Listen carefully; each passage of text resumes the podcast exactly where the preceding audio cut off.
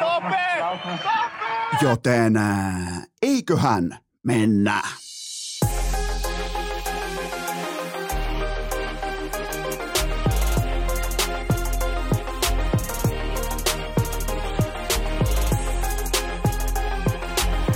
Urheilukäästin kevätkausi. Salvoksen pihastudiossa Eno Esko, tuottaja Kope ja Pikku Taavetti. Tervetuloa te kaikki, mitä rakkahimmat kuuntelijat. Jälleen kerran urheilukästin mukaan on maanantai, kuudes päivä maaliskuuta ja minä, tuottaja Kope ja Pikku Taavetti halutaan heti tähän viikon kärkeen informoida erikseen siitä tiedotepohjaisesti, että tämä kyseinen kolmikko, tämä tuhma kolmikko, tämä piskuinen kolmikko on vielä takaovesta mukana kevään eduskuntavaalikampanjassa ja tämän puolueen, sen nimi on epähiihtopuolue ja ainoa vaalilupa lupaus on se, että koko saatanan Suomesta puretaan joka helvetin vähänkin perinteiseen talviurheiluun viittaava puite tai rakennelma pois välittömästi. Itse asiassa seuraavan viikon ohjelmarunko koko maan mittakaavassa on seuraavanlainen. Ensin puretaan helvettiin kaikki mäkitornit koko maasta ja hyötykäytetään tämä kyseinen betoni yleisurheiluhallien rakentamiseen.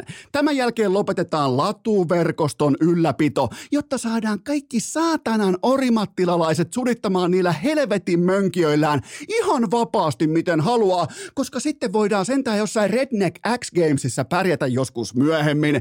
Ja jos joku aikoo jatkossa harrastaa yhdistettyä, niin se on sitten estejuoksun ja seiväshypyn yhdistelmäkisa. Joten joku voi tässä kohdin ehkä niin kuin antaa kritiikkiä nyt mulle siitä sekä, sekä journalistina että poliitikkona, että ei kai tunne ohjaa toimintaa. Mä haluan alleviivata sitä, että tunne tässä kohdin ei ohjaa toimintaan. Mikään yksittäinen tulos tai kilpailu tai äh, minkäännäköinen tällainen lopputulema ei voi vaikuttaa äh, tällaiseen erittäin objektiiviseen näkö, ison kuvan näkemiseen siitä, että koko saatanan hiihto voidaan unohtaa koko maassa välittömästi, mutta siis ei, ei siis yhtään mihinkään. Ollaan aivan täysin kusessa hiihtomaana.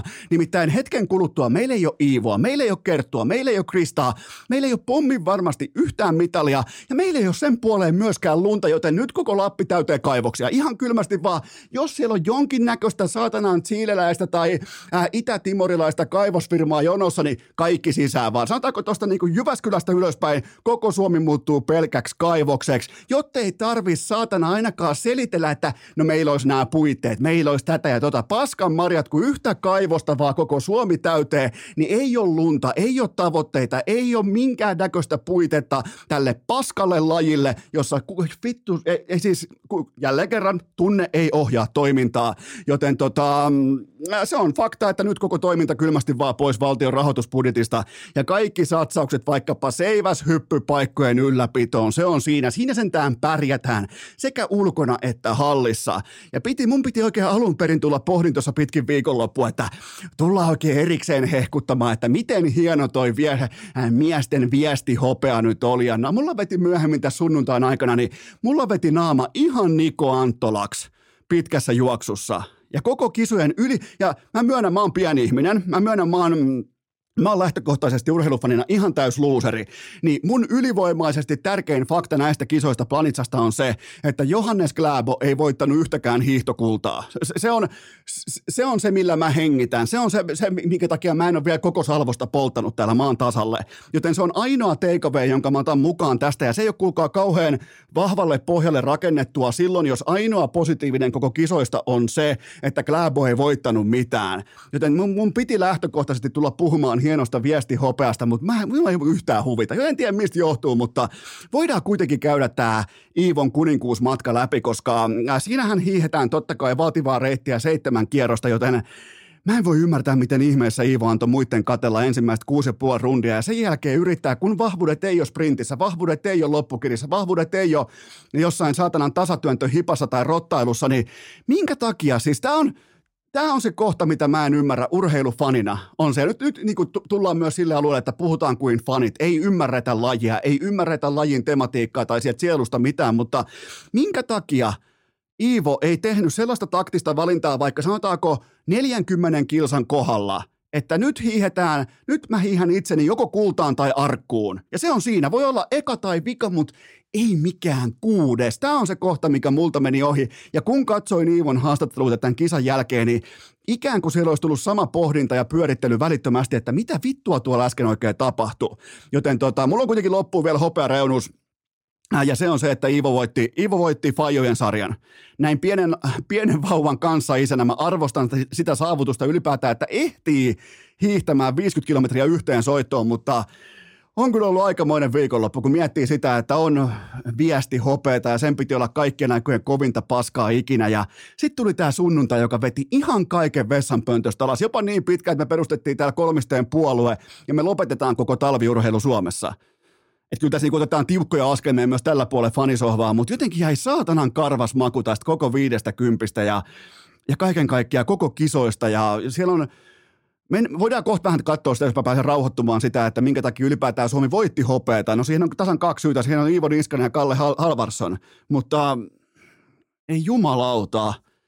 Kyllä, kyllä se on vaan pakko myöntää, että ei muuta kuin kaikki, tostakin lahesta lähdetään kylmästi vetämään tuota betonia helvettiin, vaan ensin mäkitornit, sen jälkeen toi koko hiihtostadion, niin johan on kuulkaa yleisurheiluhalleja pystyssä. Siellä Topi juoksee ympyrää, hyppii välillä esteitä ja Vilma hyppää ihan kaikista, kaikista rimoista yli ja voittaa koko ajan. Kohta on niin, täynnä kaula kultaa, että ei, meillä on väärä laji. Mulla, mä nostan käden pystyyn, mulla on väärä laji. Itepä harrastan hiihtoa saatana, ei pitäisi, vaan, ei pitäisi enää tässä iässä vaikuttaa mitenkään psyykkeeseen eikä tunne, mennä tunteisiin se, että ei pärjätä. Tai nimenomaan oma suosikkiurheilija ei pärjää.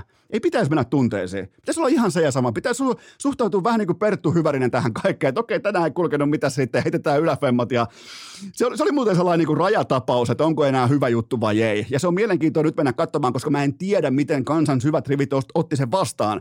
Perttu heitti yläfemmoin. Mullakin on hyviä videoita inboxissa siitä, miten Perttu yhtäkkiä pysähtyy fanien luokse, ottaa vähän selfietä siinä ja heittää pikku yläkivet ja jatkaa matkaa, kunnes keskeyttää. Niin se on ihan mielenkiintoista nähdä, että miten kansan tällä ei sanotaanko vaikka Iltalehden kommenttiosion asiantuntija Kaarti suhtautuu tähän. En ole siis välttämättä menossa katsomaan, mutta voisin kuvitella, että ei, ei välttämättä, mutta toisaalta taas Perttu vetäytyy riistavedellä ja siellä ei ole internettiä, joten se nyt on ihan se ja sama, mutta jotenkin saatana, mä en niin tiedä mistä johtuu, että oli kuitenkin historiallinen viesti hopea ja siinäkin Risen tarina tähän asti, Iivon dominanssi, Perttu pystyi pitämään, Anttola nuori kaveri ankkurina toi Suomen hopealle, niin ihan uskomaton paskan maku voi löytyä suusta täysin vituiksi vedetyn kuninkuusmatkan jälkeen.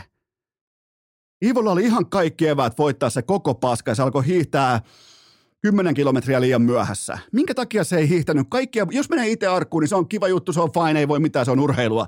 Mutta kun kukaan, siis kaikki käveli vaikkapa maalissa omin jaloin pois. Kaikki alkoi siellä hip, hipsuttelemaan ja tuulettelemaan ja kaikki lähti suoraan median eteen.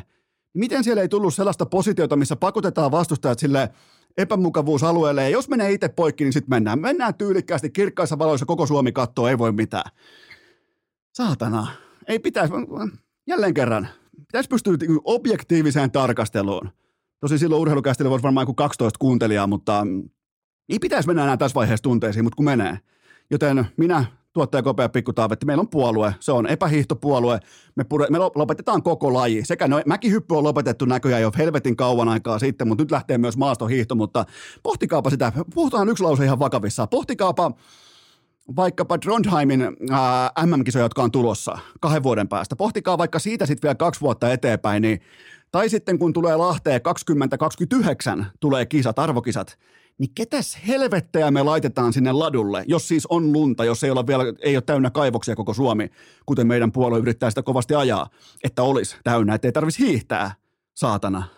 Meni omakin lenkki vituiksi lauantai-iltana, kun ei ollut käynyt latu. No tää, siitä, se, siitä se muuten lähti. Ei ollut latukone käynyt ollenkaan sen kovan lumisateen jälkeen, niin tästä se lähti se Eno Eskonkin viikonloppu menee päin persettä ja Ai ai, piti olla kaikkien aikojen kovin viikonloppu ja se oikein niin kuin alkutahdit, kaikki viesti hopee siihen ja koko ajan niin kuin tarina kehittyy ja ei, ei, ei, tähän kohtaan laitetaan tälle segmentille, laitetaan lukotovi ja otetaan, otetaan ihan rauhassa happea, mennään eteenpäin, mutta tähän kohtaan pieni tauko ja sen jälkeen jatketaan. Urheilukää! Määrä ennen laatua jo vuodesta 2018. Mutta, mutta, mutta tähän välikköön mulla on teille huippunopea kauupallinen tiedote. Sen tarjoaa mega luotettava kotimainen jättibrändi nimeltään Abloi. Kysymys sulle, rakas kummikuuntelija. Jos oot tällä hetkellä hiihtämässä, oot kävelyllä, oot kuntoilemassa, oot vaikka lenkillä juoksemassa, niin onko sulla avaimet taskussa? Ja jos on, niin miksi sä kannat mukana ikään kuin esihistoriallista jäämistöä, koska nyt ollaan siirrytty yhä voimakkaammin älylukkojen aikaan, joten aina kun pohdit sitä sun avainta, tulikohan mukaan avaimet, tippukohan lenkkimaastoon, niin muista on olemassa myös älylukot, kuten Aploin ja Yalein Dorman L3, joka muuten löytyy täältä Enoeskolta peräti viidestä ovesta, joten mulla on jokaisessa ovessa nimenomaan L3, suosittelen kaikille ja laittakaa Googleen ihan kylmästi hakusana Dorman L3, se vie teidät luvattuun maahan. Eli pystyy ohjailemaan etänä kännykällä. On siis kaikki ihan sama, mitä kaipaat sun lukoilta. Luotettavuutta, teknologisuutta, helppokäyttöisyyttä, ne löytyy Dorman L3, mikä on siis nimenomaan tämän kevään uutuustuote. En voi, siis meikäläiset tuntuu peräti jopa vähän typerältä. Mä oon kantanut tuolla avaimia mukana pitkin hiihtolatuja, pitkin polkujuoksua, pitkin fillarilenkkejä, kun kaikki tää olisi ollut kuitettavissa ihan pelkästään älylukoilla. Ei tarvi arpoa, ei tarvi pohtia, ei tarvi spekuloida jossain vaikka ravintolassa, että meniköhän ovet kiinni. Sä voit katsoa saman tien sen sun kännykältä Jailin sovelluksesta ja tapahtuu muuten sitten sekunnissa. Sulla on täällä tällainen nettisilta, joka klaaraa koko homman ovesta oveen ja sulla on koko ajan täyskontrolli siitä, että mitä sun kotona, se tuo turvallisuutta, se tuo tiettyä ää, tietoisuutta siitä, että miten homma etenee, joten en voi tarpeeksi suositella. Ja muistakaa, tässä on ihan sama tematiikka kuin aikoinaan siirryttiin kännykän näppäimistöistä kohti kosketusnäyttöä. Tämä on se hetki, joten hypätkää eturintamassa, etulinjassa, etupellossa, hypätkää teknologian kehitykseen ja ottakaa tämä Dorman L3. En voi, ei tarvitse mainostaa, en voi tarpeeksi suositella, joten menkää osoitteeseen yale.fi, eli yö yale.fi tai sitten ihan vaan kylmästi Googleen Dorman L3. Tämän kylkee myös pikanoteraus siitä, että käärien pottatukkapaidat ja paljon, paljon, paljon muuta osoitteesta hikipanta.fi, joten kaikki urheilukästi fanikamat ihan jokaiseen lähtöön osoitteesta hikipanta.fi. Urheilukääst! Nolla plus nolla on yhtä kuin Nolla. Lieneepähän paikallaan vielä erikseen alleviivata sitä, että tämä kyseinen jakso ei ole sitten kokonaan kronologisessa järjestyksessä laadittu kasaan. Nimittäin nyt alkaa teidän kysymysvyöry. Ja tätä tehdessä täysin avoimesti mulla ei ole mitään tuoksua siitä, että mitä tässä jaksossa on ennen tätä sekuntia sanottu, todettu tai naulattu pöytään, koska mä oon vasta täällä kopissa. Mua jännittää, mulla on lusikallinen paskaa housussa, mun luottoluokitus on AAA+, ja mulla ei ole mitään käsitystä, mitä aivan tuota pikaa tulee tapahtumaan Iivon kuninkuusmatkalla, joten mä autan teitä, mä autan itseäni, mä autan koko perheen aikataulua sillä, että mä otan tähän yhden segmentin verran välissä ikään kuin materiaalia sisään, ja sen jälkeen sitten toi itse jakson kärki, mikä nyt kuulostaa todella niin kuin Interstellar kamalta, että mä palaan tuolta tulevaisuudesta tekemään jotakin menneisyyteen, josta tulee teille nykyisyyttä. On tää vittu, tää on siis tää on podcast. Mä, ei, e, ei saatana, mä, mä oon täällä jossain avaruussukkulassa ja tiputtelen kirjoja lattialle ja koitan kommunikoida niille, että miten on käynyt. Ai että kun muuten tietää, te tiedätte tällä hetkellä tätä kuunnellessa tasan tarkkaan, mitä on käynyt. Ai saatana, kun pystyisi tuolla tulevaisuudesta tiputtamaan joskus kirjoja lattialle, mutta toisaalta sen takia me myös katsotaan urheilua, että me ei tiedetä, me ei koskaan voida tietää, mutta se, mitä me tässä kohdin voidaan varmaksi sanoa, on se, että teiltä on tullut loistavia kysymyksiä, joten teitä rakkaat kummikuuntelijat, ensimmäinen pohdinta pöytään. Mitä jatkokäsittelyä povaat Jani Hakanpäälle lauantai-illan pesukonenäytöksen jälkeen? Ää, no siis ensinnäkin aivan uskomattoman kaunista playoff-jääkiekkoa Jani Hakanpäältä. Siis herra Jumala, mitä oman pään luutimista, minkälaista alfa-presenssiä, minkälaista teston ja sonnin hajua samassa tilanteessa. Miettikää maalin jälkeinen vaihto, kotikenttä, teston hajua ja tulta päin. Näin syntyy rivalryjä. Jos joku vaikka mm, ei välttämättä ole seurannut NHL ihan tuosta niin kuin nämä sanotaanko öö, pidempää aikajännettä. Jos olette vaikka tuoreita faneja, siinä ei ole mitään pahaa, mutta Eno Esko kertoo teille, että aikoinaan jotkut vaikka Dallasin ja Coloradon playoff-sarjat, niin ne oli siis ihan pelkkä, se oli siis aivan, ihan kuin siellä olisi sellaisia vauhkoituneita amfetamiinisonneja ollut kaukalo täynnä. Sinne heitettiin mukaan myös silloisessa maailmassa Detroit Red Wings, joka on nykyään moneltakin kantilta mahdotonta, mutta siis se oli aivan sairasta meininkiä ja mä rakastan tätä. Mun mielestä tämä tässä, tämä on kilpaurheilua ensin Lehkonen sivuun kuin teksasilaismotellin kusinen lakana ja sitten vielä Raneki samaa pulpettiin. Siis saman tavallaan kahdeksan sekunnin aikana Jani Hakanpää näytti, että tänne ei tultu kaveraamaan, tänne ei tultu puhumaan arsenaalista, täällä me ei olla minkäännäköistä yhtä perhettä. Mä, tykkään tästä, ei tuolla tarvi olla kavereita, ei tuolla pidä paapoa mitään kansallisuutta, siniristilippua tai Suomen passia. Tämä on herkullinen playoff rivalry. Rane näytti kotifaneille jo vähän omaa sormusta, tai siinä onneksi ei ollut Stanley Cup-sormusta pelihanskan alla, mutta hän näytti faneille, kun se vittuiltiin Ranelle. Rane näyttää katsomoa, että hei, tossa on mulla, normaalisti mulla on tuossa Stanley Cup-sormus, monta teillä on. Pitääkö mennä Brett Hullin epämaali, lain vastaisten maalien pari, mihin saakka pitää mennä, jotta teilläkin on sormuksia, joten Mä tykkään tästä. Ensin Hakanpää kentällä statementtiin, sen jälkeen Rane vähän trash faneille. Siis näin syntyy tunteita, näin syntyy tarinoita ja mä oon jo valmis näiden joukkueiden vääjäämä, vääjäämättömään kohtaamiseen playareissa. Joten tota, ja Dallas antoi tässä ottelussa statementin. Tämä oli oikea statement-voitto, iltapäivä, vaikka iltapäivämatsi, niin silti näytettiin, että hei, tässä on teksasilainen ylpeys, tässä on standardi, me pyyhitään teidät helvettiin täältä kaukalosta. Meitä ei kiinnosta pätkääkään, onko makarit takaisin, onko McKinnonit kunnossa, ranet, lehkoset, kaikki saatana, me kävellään teidän yli, ja niin ne myös teki. Joten miettikää, jos mä olisin sanonut teille kolme vuotta sitten, mä muistan vielä, mä olin paloheinässä hiihtämässä suurin piirtein päivälleen kolme vuotta sitten, kun mä kuuntelin, olisiko ollut Jani Hakanpää tai hänen coachinsa vierailua, heitetään vaikka Tourulla ja Hofreenilla, silloin Houru, äh, Hourulla. Touru ja Hofreen, Houru, siinähän niiden brändi on, mutta joka tapauksessa silloin mä pohdin hiihtäessä, että kun puhuttiin Jani Hakanpään kehityksestä, olisiko ollut Petopodi? Ei voi olla, koska siellä oli silloin jo sulakkeet irti Oulun paarin seinästä, mutta joka tapauksessa puhuttiin Jani Hakanpään saapumisesta NHLään saumasta Anaheimissa, niin silloin jos mut olisi joku vaikka pysäyttänyt paloheinän peltoladulla ja todennut, että hei tästä jätkästä, tästä Jani Hakanpäästä tulee yksi NHLn parhaista peruspakeista 2023, niin olisinko ostanut sitä osaketta?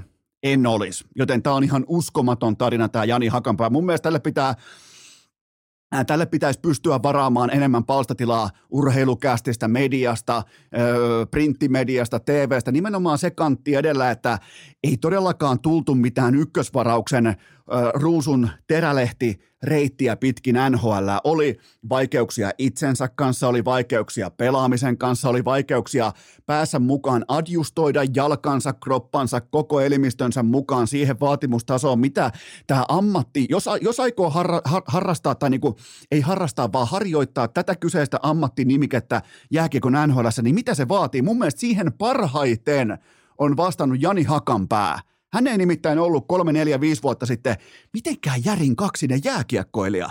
Miettikää, mikä kyky adjustoida, mikä kysy, äh, kyky mukautua, mikä kyky ymmärtää se, että mikä on vaatimustaso, missä mun pitää kehittyä, jotta mä voin harjoittaa tätä ammattia maailman eliittitasolla. Ja se on se tarina, se on se Jani Hakanpää.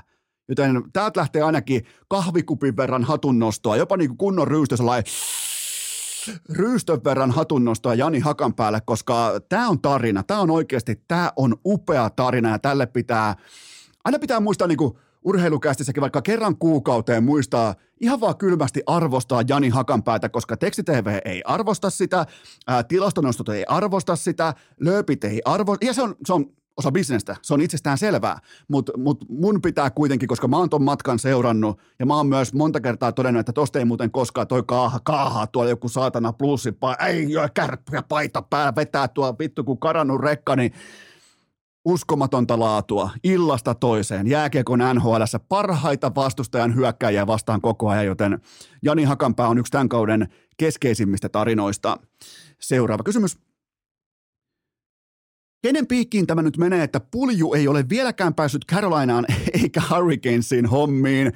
Tämä on ihan uskomatonta perseilyä. Tämä ei johdu sentin vertaa Tornion kielinenä Bisonista. Ei siis ei yhtään. Ja mä en voi ymmärtää sitä, että miten tällä tasolla työvoima ei liiku nopeammin. Miten voi kestää vaikka yhdeksän tai kymmenen täyttä vuorokautta yksittäisen yksinkertaisen saatanan asiakirjan eli työluvan hankkimisessa tai sen oikeastaan kumileimasimessa – siinä kun se tuodaan se satanan leimasin paikalle, siihen lyödään siihen asiakirjaan naps, ja siinä on nyt leima, sulla on työlupa, niin miten siinä voi kestää siinä leiman lyömisessä 90 täyttä päivää?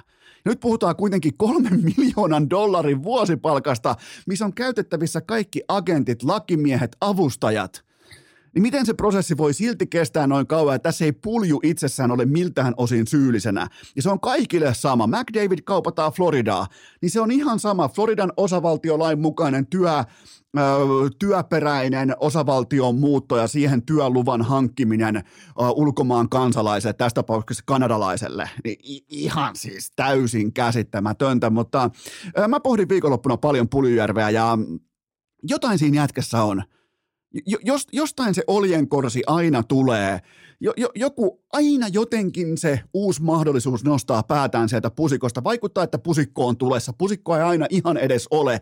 Ja silti se mahdollisuus nostaa päätään joka ikinen kerta, eli on sitten kärpät, on sitten U20-kisat, on mitä tahansa, ja on myös vastoinkäymisiä, niin aina sut heitetään Ahon rinnalle, McDavidin rinnalle, kärkirooleihin, ja vaikka menis ihan, ja mä uskallan melkein sanoa, että jos olisi melkein kuka tahansa muu ollut kuin Jesse Puljujärvi tuossa tilanteessa näillä näytöillä tällä CVllä, niin se olisi nakattu veivereiden kautta helvettiin tuolta jo aikapäivää sitten ja päinvastoin kolmen megan liuska ja, ja, ja rakkauskirjeitä kanssa pelaajilta treidin jälkeen ja kaikkea tätä, niin joku tosi jätkäs on. Siinä on jo, ja, ja kyllähän se näkyy myös sellainen vilpitön nautinto, kun tulee vaikka onnistuminen tai itsellä vaikka on mennyt vaikka kuukaustolkulla päin persettä ja sitten vaikka joku nelosketjun joukkuetoveri onnistuu vaikka maalin teossa, niin kyllä siinä aina ekana on kuitenkin pulju halaamassa, suutelemassa,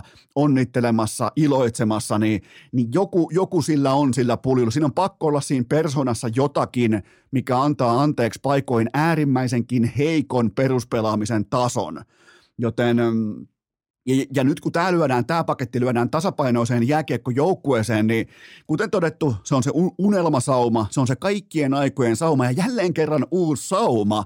Kun mietitään Puljärveä, niin saumaa sauman perää. Tuot on lähtenyt siis uskomaton määrä jengiä maitojunalla ja ne saumat, ne on käytetty yhdestä laakista. Kysykää vaikka Kysykää vaikka Kristian Vesalaiselta tai kysykää vaikka Ville Heinolalta, kysykää vaikka, no se pelaajien lista on ihan uskomattoman pitkä, Ni, niin ei niitä saumoja kuitenkaan nyt ihan joka lähtö ole. Niin tuntuu, että puljulla on niitä vähintään 13, hyvä ettei 98. Joten kyllä se on, siinä on pakko olla jotain. Tämä ei voi olla enää pelkkää sattumaa. Seuraava kysymys. Alkaako Sassa Barkov osoittaa turhautumista vai sonnin hajua? No nyt pitäisi osoittaa sonnin hajua, mutta kyllä siellä tiettyä tuskaa, tiettyä turhautumista on, vaikkakin tämä ää, kyseinen puoliviikate Chris Letangin kananmunapakettiin, se oli mun mielestä täysvahinko, koska siitähän huuettiin, että tämä on keihästys ja pitää lentää ulos ja pitää tulla pelikieltoa, niin silloin kun sä lähdet keihästämään, sulla pitää olla talikko-ote mailasta. Ja, ja Barkovilla ei ollut talikko-otetta, joten se oli siis käsille osoitettu, eikä sekään hyvä asia, se oli siis käsille osoitettu äh, äh, niin kuin häirintähuitasu ja se menikin kiville, joten ei se tee sitä keihästämistä, mutta äh, kyllähän tuolla tosissaan kautta tuskissaan ollaan 20, 20 prosentin sauma enää playereihin. Äh, Buffalo on tehnyt orastavaa nousua, Pittsburgh on karannut, joten kyllähän toi kausi alkaa olemaan Floridassa paketissa. Ja kaiken kritiikinkin keskellä tulee mun mielestä muistuttaa vielä siitä, että mä oon täällä itse osoittanut kritiikkiä nimenomaan Barkovin suuntaan ja mun mielestä se on paikallaan, mutta tuolla on kuitenkin yhdeksän, silloin kun Barkovilla on vähän heikompi kausi, niin tuolla on silti 92 prosenttia kaikista NHL-pelaajista mahtuu Barkovin taakse kokonaisvaltaisessa jääkiekossa ja siinä puntarissa, joten ei tämä nyt kuitenkaan mitään fiasko laahaamista ole. Ja, mutta mun papereissa nyt se pois rinnasta, kapteenin nauha pois kädestä ja satapinnaisesti laadukas fokusoitunut tuote siihen ykkösen keskelle. Se on mun lääke tähän kaikkeen ja, ja mä en ole tämän asian kanssa mikään jälkiviisas taka, äh, takapenkkikriitikko. Mä kerroin tämän jo syksyllä 2018 tässä kyseisessä podcastissa, että äh, kapteeniudesta tulee Barkoville laahus. Siitä ei tule voimavara, siitä tulee laahus ja nyt me ollaan tässä. Seuraava kysymys. Oliko David Pasternakin giganttinen jatkolappu yli- vai alihintainen? Hän on 8 vuotta 90 miljoonaa dollaria, eli 11,25 megaa per sesonki. Tällä kaudella 62 matsiin 44 uunia ja 23 ykkössyöttöä, huom ykkössyöttöä. Hän on sellaisessa 60 maalin tempossa. Mä oon teille aina alleviivannut sitä, että sille ei periaatteessa on ihan hirveästi merkitystä, että kuinka laadukas tai hyvä sä olet oikeasti.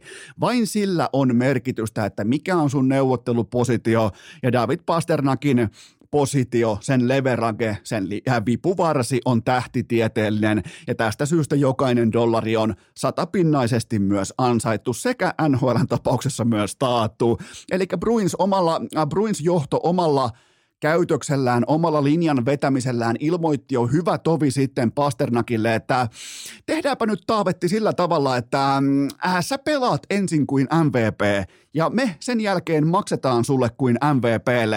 Ja nyt ollaan siinä tilanteessa. Eli ollaan käytännössä loogisen tien pysähdyspaikalla ja työ itsessään vasta alkaa tästä Pasternakin tiimoilta, koska Bruins on nyt valinnut. Mun mielestä tämä sopimus on ennen kaikkea tämä äh, edustaa selkeyttä Bruins on tällä hetkellä selkeyden tilassa uskomattoman tällaisen vaikka suoritustaso kentällä on ollut fantastinen, niin silti siellä on äärimmäisen paljon kysymysmerkkejä ilmassa tulevaisuudesta. Nyt niillä on selkeyttä. Ne tietää, mikä on niiden kantava seinä. Se on tsekki, supertähti, laitahyökkääjä David Pasternak, joten Bruins on tehnyt tämän valintansa ja se tuo organisaatiotasolla, se tuo selkeyttä. Mun mielestä selkeys on nykypäivän huippuurheilussa, varsinkin palkkakattourheilussa, se on arvokkaampaa kuin joku yksittäinen vaikka playoff-runi tai yksittäinen vaikka jonkun free yks, hetkittäinen voittaminen. Nimenomaan tällä sopimus tuo selkeyttä. Nyt toi Bruins tietää, kenen joukkue tämä on, ja se voi liikkua eteenpäin. Joten tämä ei ollutkaan lopulta last dance, vaan Pasternakin varaa voi rakentaa idän voimatalon myös jatkossa. Se on pommin varma asia.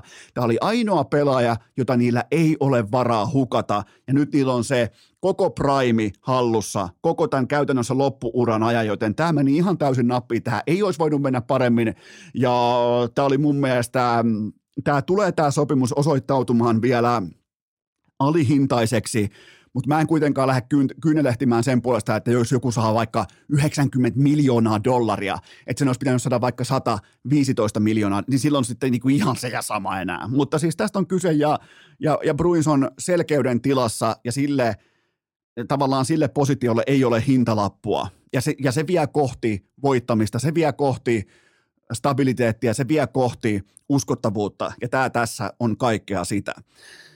Seuraava kysymys.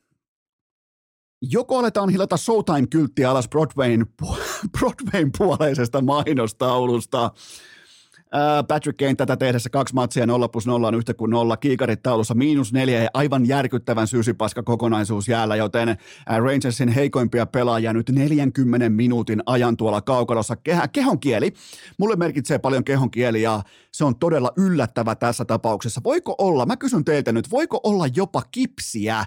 Eihän se voi olla Patrick Kanein tiimoilta, ei se vaan voi olla kipsissä toi jätkä henkisesti.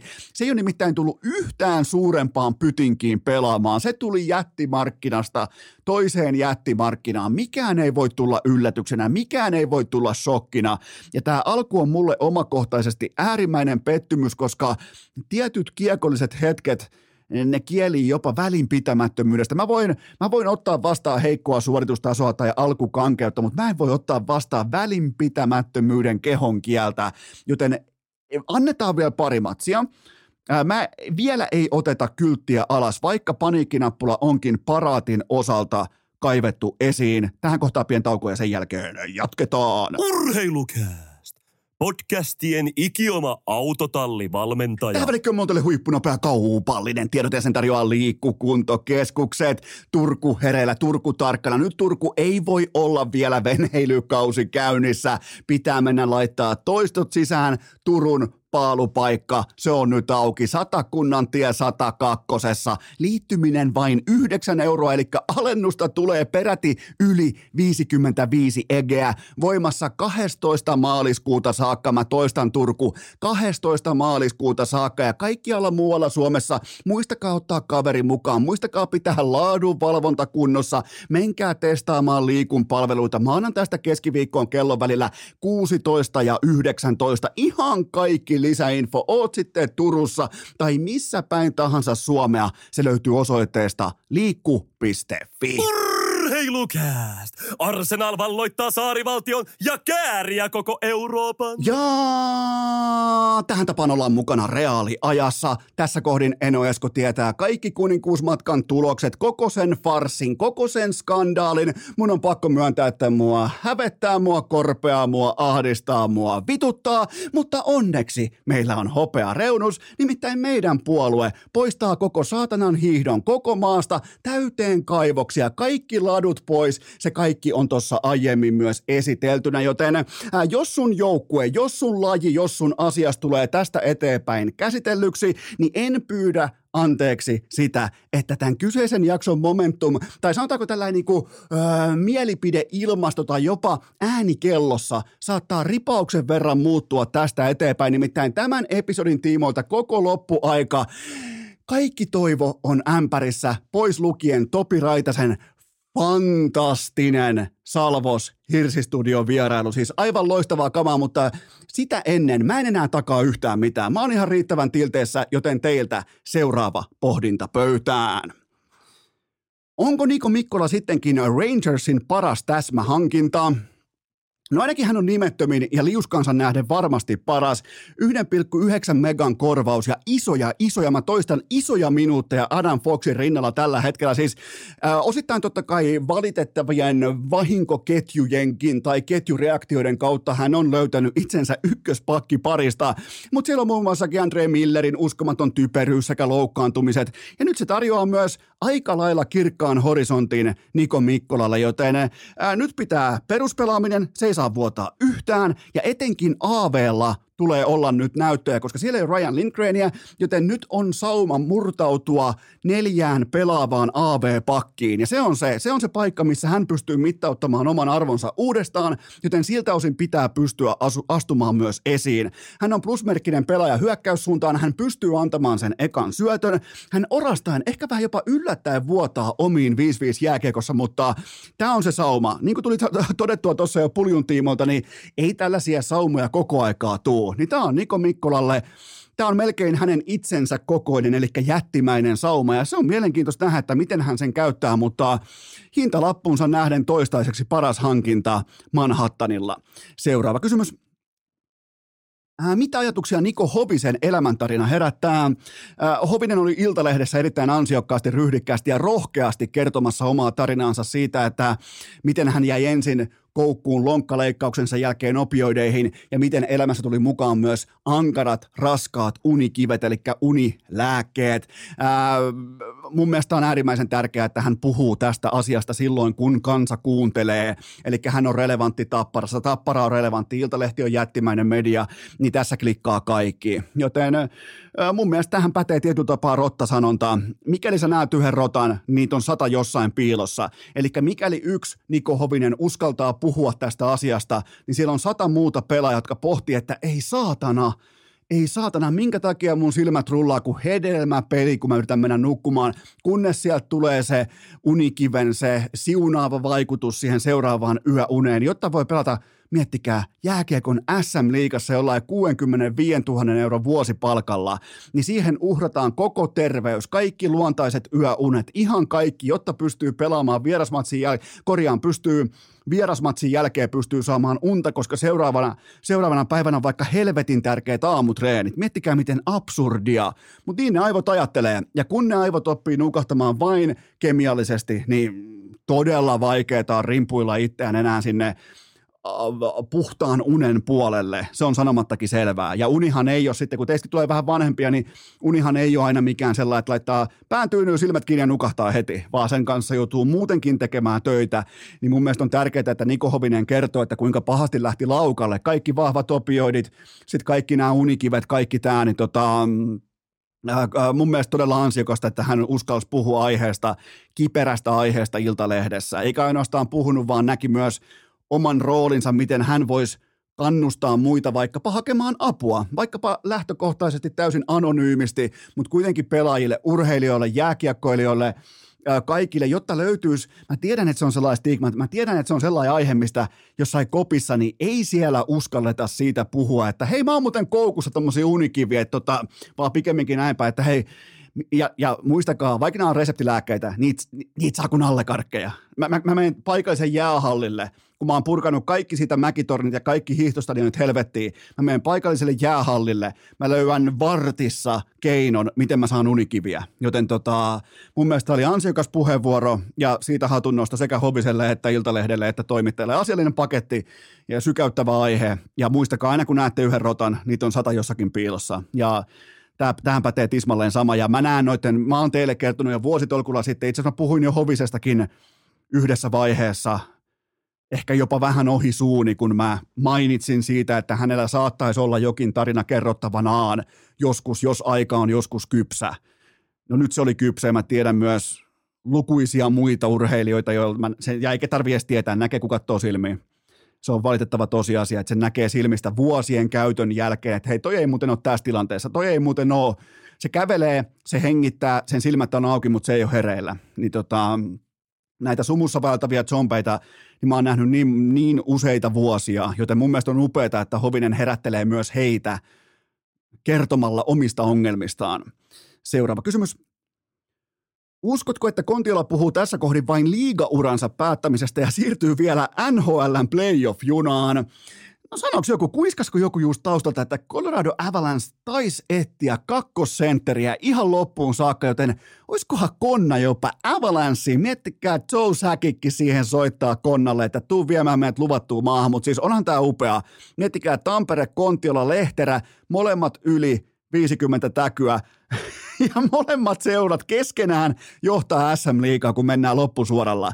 Joten tota, jos puhutaan ihan vakavissa, niin mun mielestä on hienoa, että urheilija tuntee itsensä näin hyvin. Ei sen auringon tarvi olla kokonaan piilossa siellä jossain horisontin rajan takana. Ja, ja siinä mielessähän Kontila lopettaa kuin tämä on karrikoitu haku, koska tämä kyseinen esimerkki lopetti aivan kirkkaimmalla huipulla, mutta Kontiola uskaltaa lopettaa vähän niin kuin Jare Tiihonen. Silloin kun homma ei mene noloksi, homma ei mene alavireiseksi, homma ei mene. Tiedätkö, että sä oot vähän niin kuin jossain takaviulussa mukana, vähän niin kuin raahattavana tai roikotettavana, niin, niin tota, mä nostan tälle hattua, että tunnistaa itsensä niin hyviä tuntee, niin kuin oman ympäristönsä, kaiken sen, mitä elämä tarvii, mitä muutakin elämä on kuin jääkiekkomailan kädessä pitämistä. Sielläkin on pienet lapset ja siellä on upea, upea talo ja siellä on paljon isän hommia ja lumihommia varsinkin ja tämmöistä, mutta siis tämä on, on, on tää, tässä on tullut itsekin vanhaksi tässä samalla ja Kontiolakin on 38-39 vuotta täyttää, täyttää kohta ja mä muistan kuitenkin ton kaverin tuolta about 20 vuoden takaa, joten on, mutta siis miettikää skenaario, Ilves ja Tappara, ne voi kohdata vasta finaaleissa. Jos tulee niin sanottu win out tilanne eteen, että kumpikin voittaa omat playoff-sarjansa siihen saakka, niin se on ykkös- ja kakkos sijoitetut vastakkain SM Liigan finaaleissa. Ja koko muun Suomen pitäisi olla paniikkinappula pohjassa. Noin kaksi organisaatiota, Ilves ja Tappara, ne menee menojaan. Ne, ne, ne, ne ei tule vilkuttaa sitten taakse. Ja, ja tulee muuten sitten älytön kevät, jos noikaan. Ja lupaan sinne, me, sinne, vaikka urheilukästin kuuntelijamatka tai joku tehdään, jos siellä on Ilves ja Tappara finaaleissa, niin me, mä Ensin mä puran täältä kaikki saatanan hiihtopuitteet alas ja myyn mun sukset ja ostan meille kaikille sitten vaikka finaalilippuja. Seuraava kysymys. Voitko kuvailla Koikun ja Kuntsin tuntemuksia Sien playoff-paikan lukitsemisen jälkeen? Äh, playoff-paikan lukitseminen vielä lukon kustannuksella.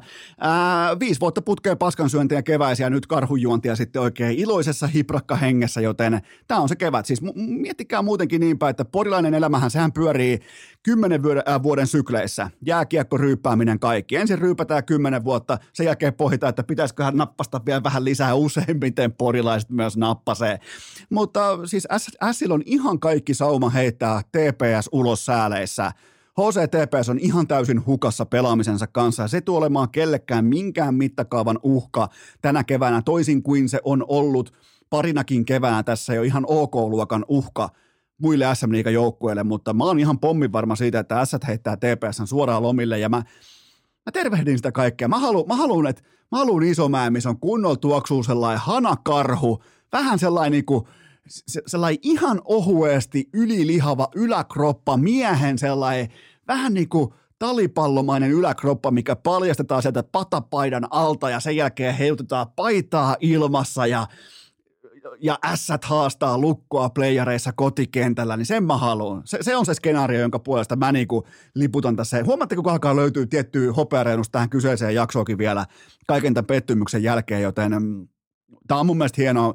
Mun mielestä on, ässät ei välttämättä edusta minkäännäköistä mielenkiintoarvoa ennen maaliskuuta, mutta sitten jos lähtee lumipallo lähtee tai kaljapullo lähtee vierimään oikeaan suuntaan, niin S tuo ihan älytöntä energiaa SM Liigan playereihin. Ja pelkästään jo sen takia mä toivon, että ne heittää värittömän, mauttoman, hajuttoman TPSn helvettiin välittömästi. Seuraava kysymys. Mitä lajia suosittelet YouTube-tähti Kasimir Kaskisuolle jatkossa? Tämä viittaa siis siihen videoon, jossa Kaskisua jotenkin uskomattomalla tarkkuudella ja tavalla heittää juomapullollaan, maalivahdin juomapullollaan, ottamatta kilpikäsinettä pois kädestään. Hän heittää siis varmaan seitsemän metrin päähän tuomaria, liikkuvaa tuomaria selkää, joten kyllähän tässä on siis pelirakentaja jenkkifutikseen. Uskomaton tarkkuus liikkuvaan tuomariin juomapullolla, kaikki täsmää. Se on melkein jenkkifutispallon muotoinen se objekti, pystyy tuollaiseen liikkeeseen heittämään hyvässä jalkapositiossa, erittäin hyvä balanssi kaikki. Seuras heittonsa loppuun asti, joten äh, siitä tuli viiden matsin pelikielto, mutta äh, oli, olihan toi siis, ei se joka heittoa tolleen osu. Ja kun kerran heittää ja osuu, niin kyllä tämä meni urotekojen, urotekojen joukkoon ehdottomasti SHL. Seuraava kysymys. Minkä kokoinen tilipäivä tämä oli, äh, korjaan, minkä kokoinen tilipäivä tämä viikonloppu oli Lauri Marjamäen epäfanikerhossa?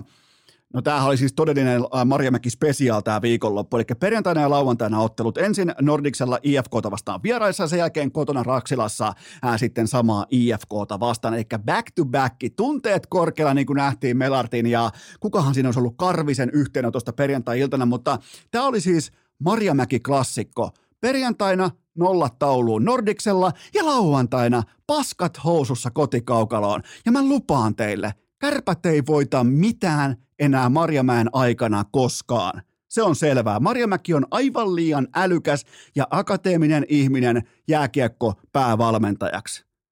Si- siitä on kyse. Hän on aivan, hän, hänen fiksuutensa nostaa hänet keskinkertaisesti älykkäiden ihmisten yläpuolelle. Hän oikein nauttii siitä, kuinka hän on aina se fiksuin ihminen huoneessa ja toi joukkue ei pelaa Marjamäelle. Ne ei, ei tule jo minkään näköistä tunnetta. Toi joukkue, sen sydän ei roihua – tuossa porukassa. Mä lupaan teille, kärpät ei voittaa yhtään mitään Marjamäen aikana. Ja voitte, voitte ottaa ääniklipin talteen, ei kiinnosta pätkääkään.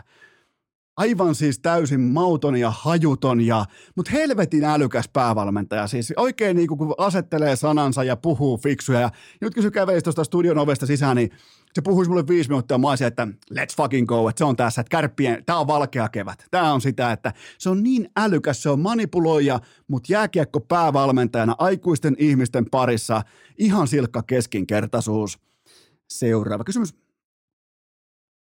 Miten suurena sokkina Kerttu Niskasen nollakisat tulivat? No nyt on kuljettu pitkin kissaristiäisiä mitalit kaulassa kohta vuoden päivät, joten mä olisin toiminut itse ihan tismalleen samoin. Noin olympiasta piti rahastaa huolella kotiin päin ja niin kerttu myös tekijä. Mä en siis äh, kritisoi, vaan mä raportoin. Äh, samaan aikaan ihmeteltiin Krista Pärmäkosken äh, katastrofikisoja.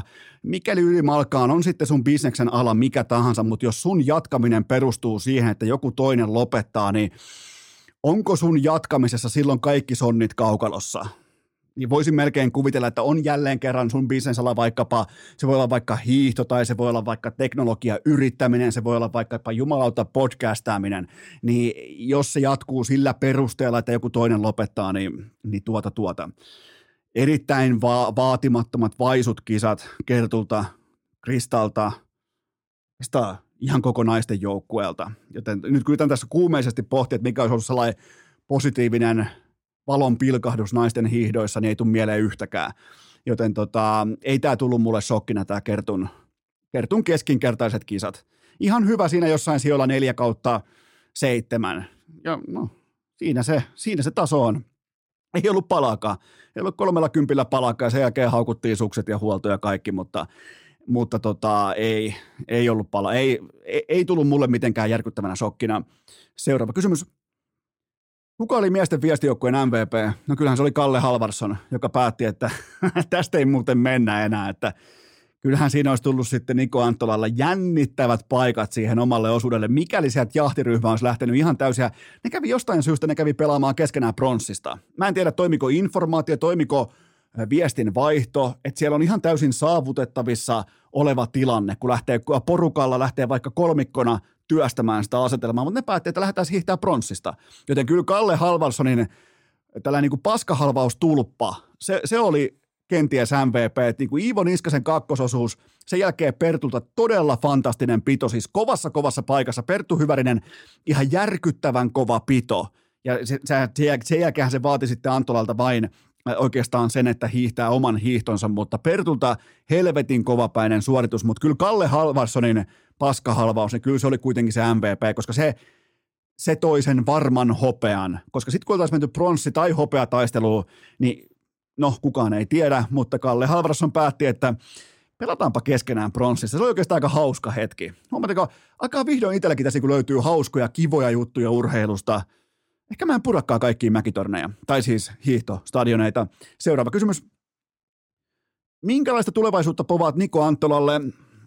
Kyllähän se tulevaisuus on kristallin kirkas, mutta hän on varmaan sitten ainoa distanssihiihtäjä, jolta voi ottaa edes minkäännäköistä siedettävää huomista, lähinnä tietenkin vapaalla, mutta mä voin melkein luvata, koska jo pelkästään vaikka mä en ole mikään hiihdon asiantuntija, niin mullakin on jo huolestuttavia viestejä inboxissa siitä, että, että tämä, niin tämä Norjan nykydominanssi, että tämä on vasta jäävuoren huippu, että siellä on seuraavat kläpöt ja kumppanit, niin ne on jo kasvamassa, ne kolkut, että se on 130 urheilijaa, jotka kolkuttaa nyt jo A-maajoukkueen porttia – siellä on kuulemma seuraavia ihan jotain 17, 18, 19-vuotiaita kläboja, niin niitä on jo pitkä, jonkinnäköinen niin tuotantoketju tuo uusia askia siellä, joten ihan hyvä vaan, että mä puran nämä kaikki puitteet Suomesta. Ja kuten sanottu, laduista mönkiä reittejä, niin pärjätään vaikka sitten jossain mönkijöiden redneck X Gamesessa. Se pelkästään miettikää, pelkästään forsalaisia, sitten siellä on torniolaisia ja orimattilalaisia keskenään vastakkain.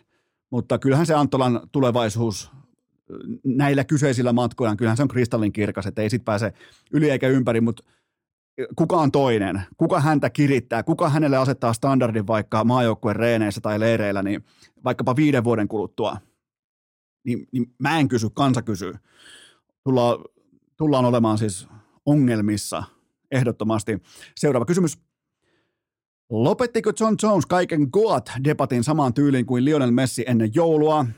Äh, Kyllä täytyy sanoa, että mulle muuten annettiin hyvä ääntämisohje ää, tähän hänen vastustajansa nimeen. Se on Serial Gone. Eli Serial Gone oli todellakin Gone tuossa häkissä. Siis sitähän suorastaan kammoksutti ja pelotti olla fanijulistensa kanssa samassa askissa.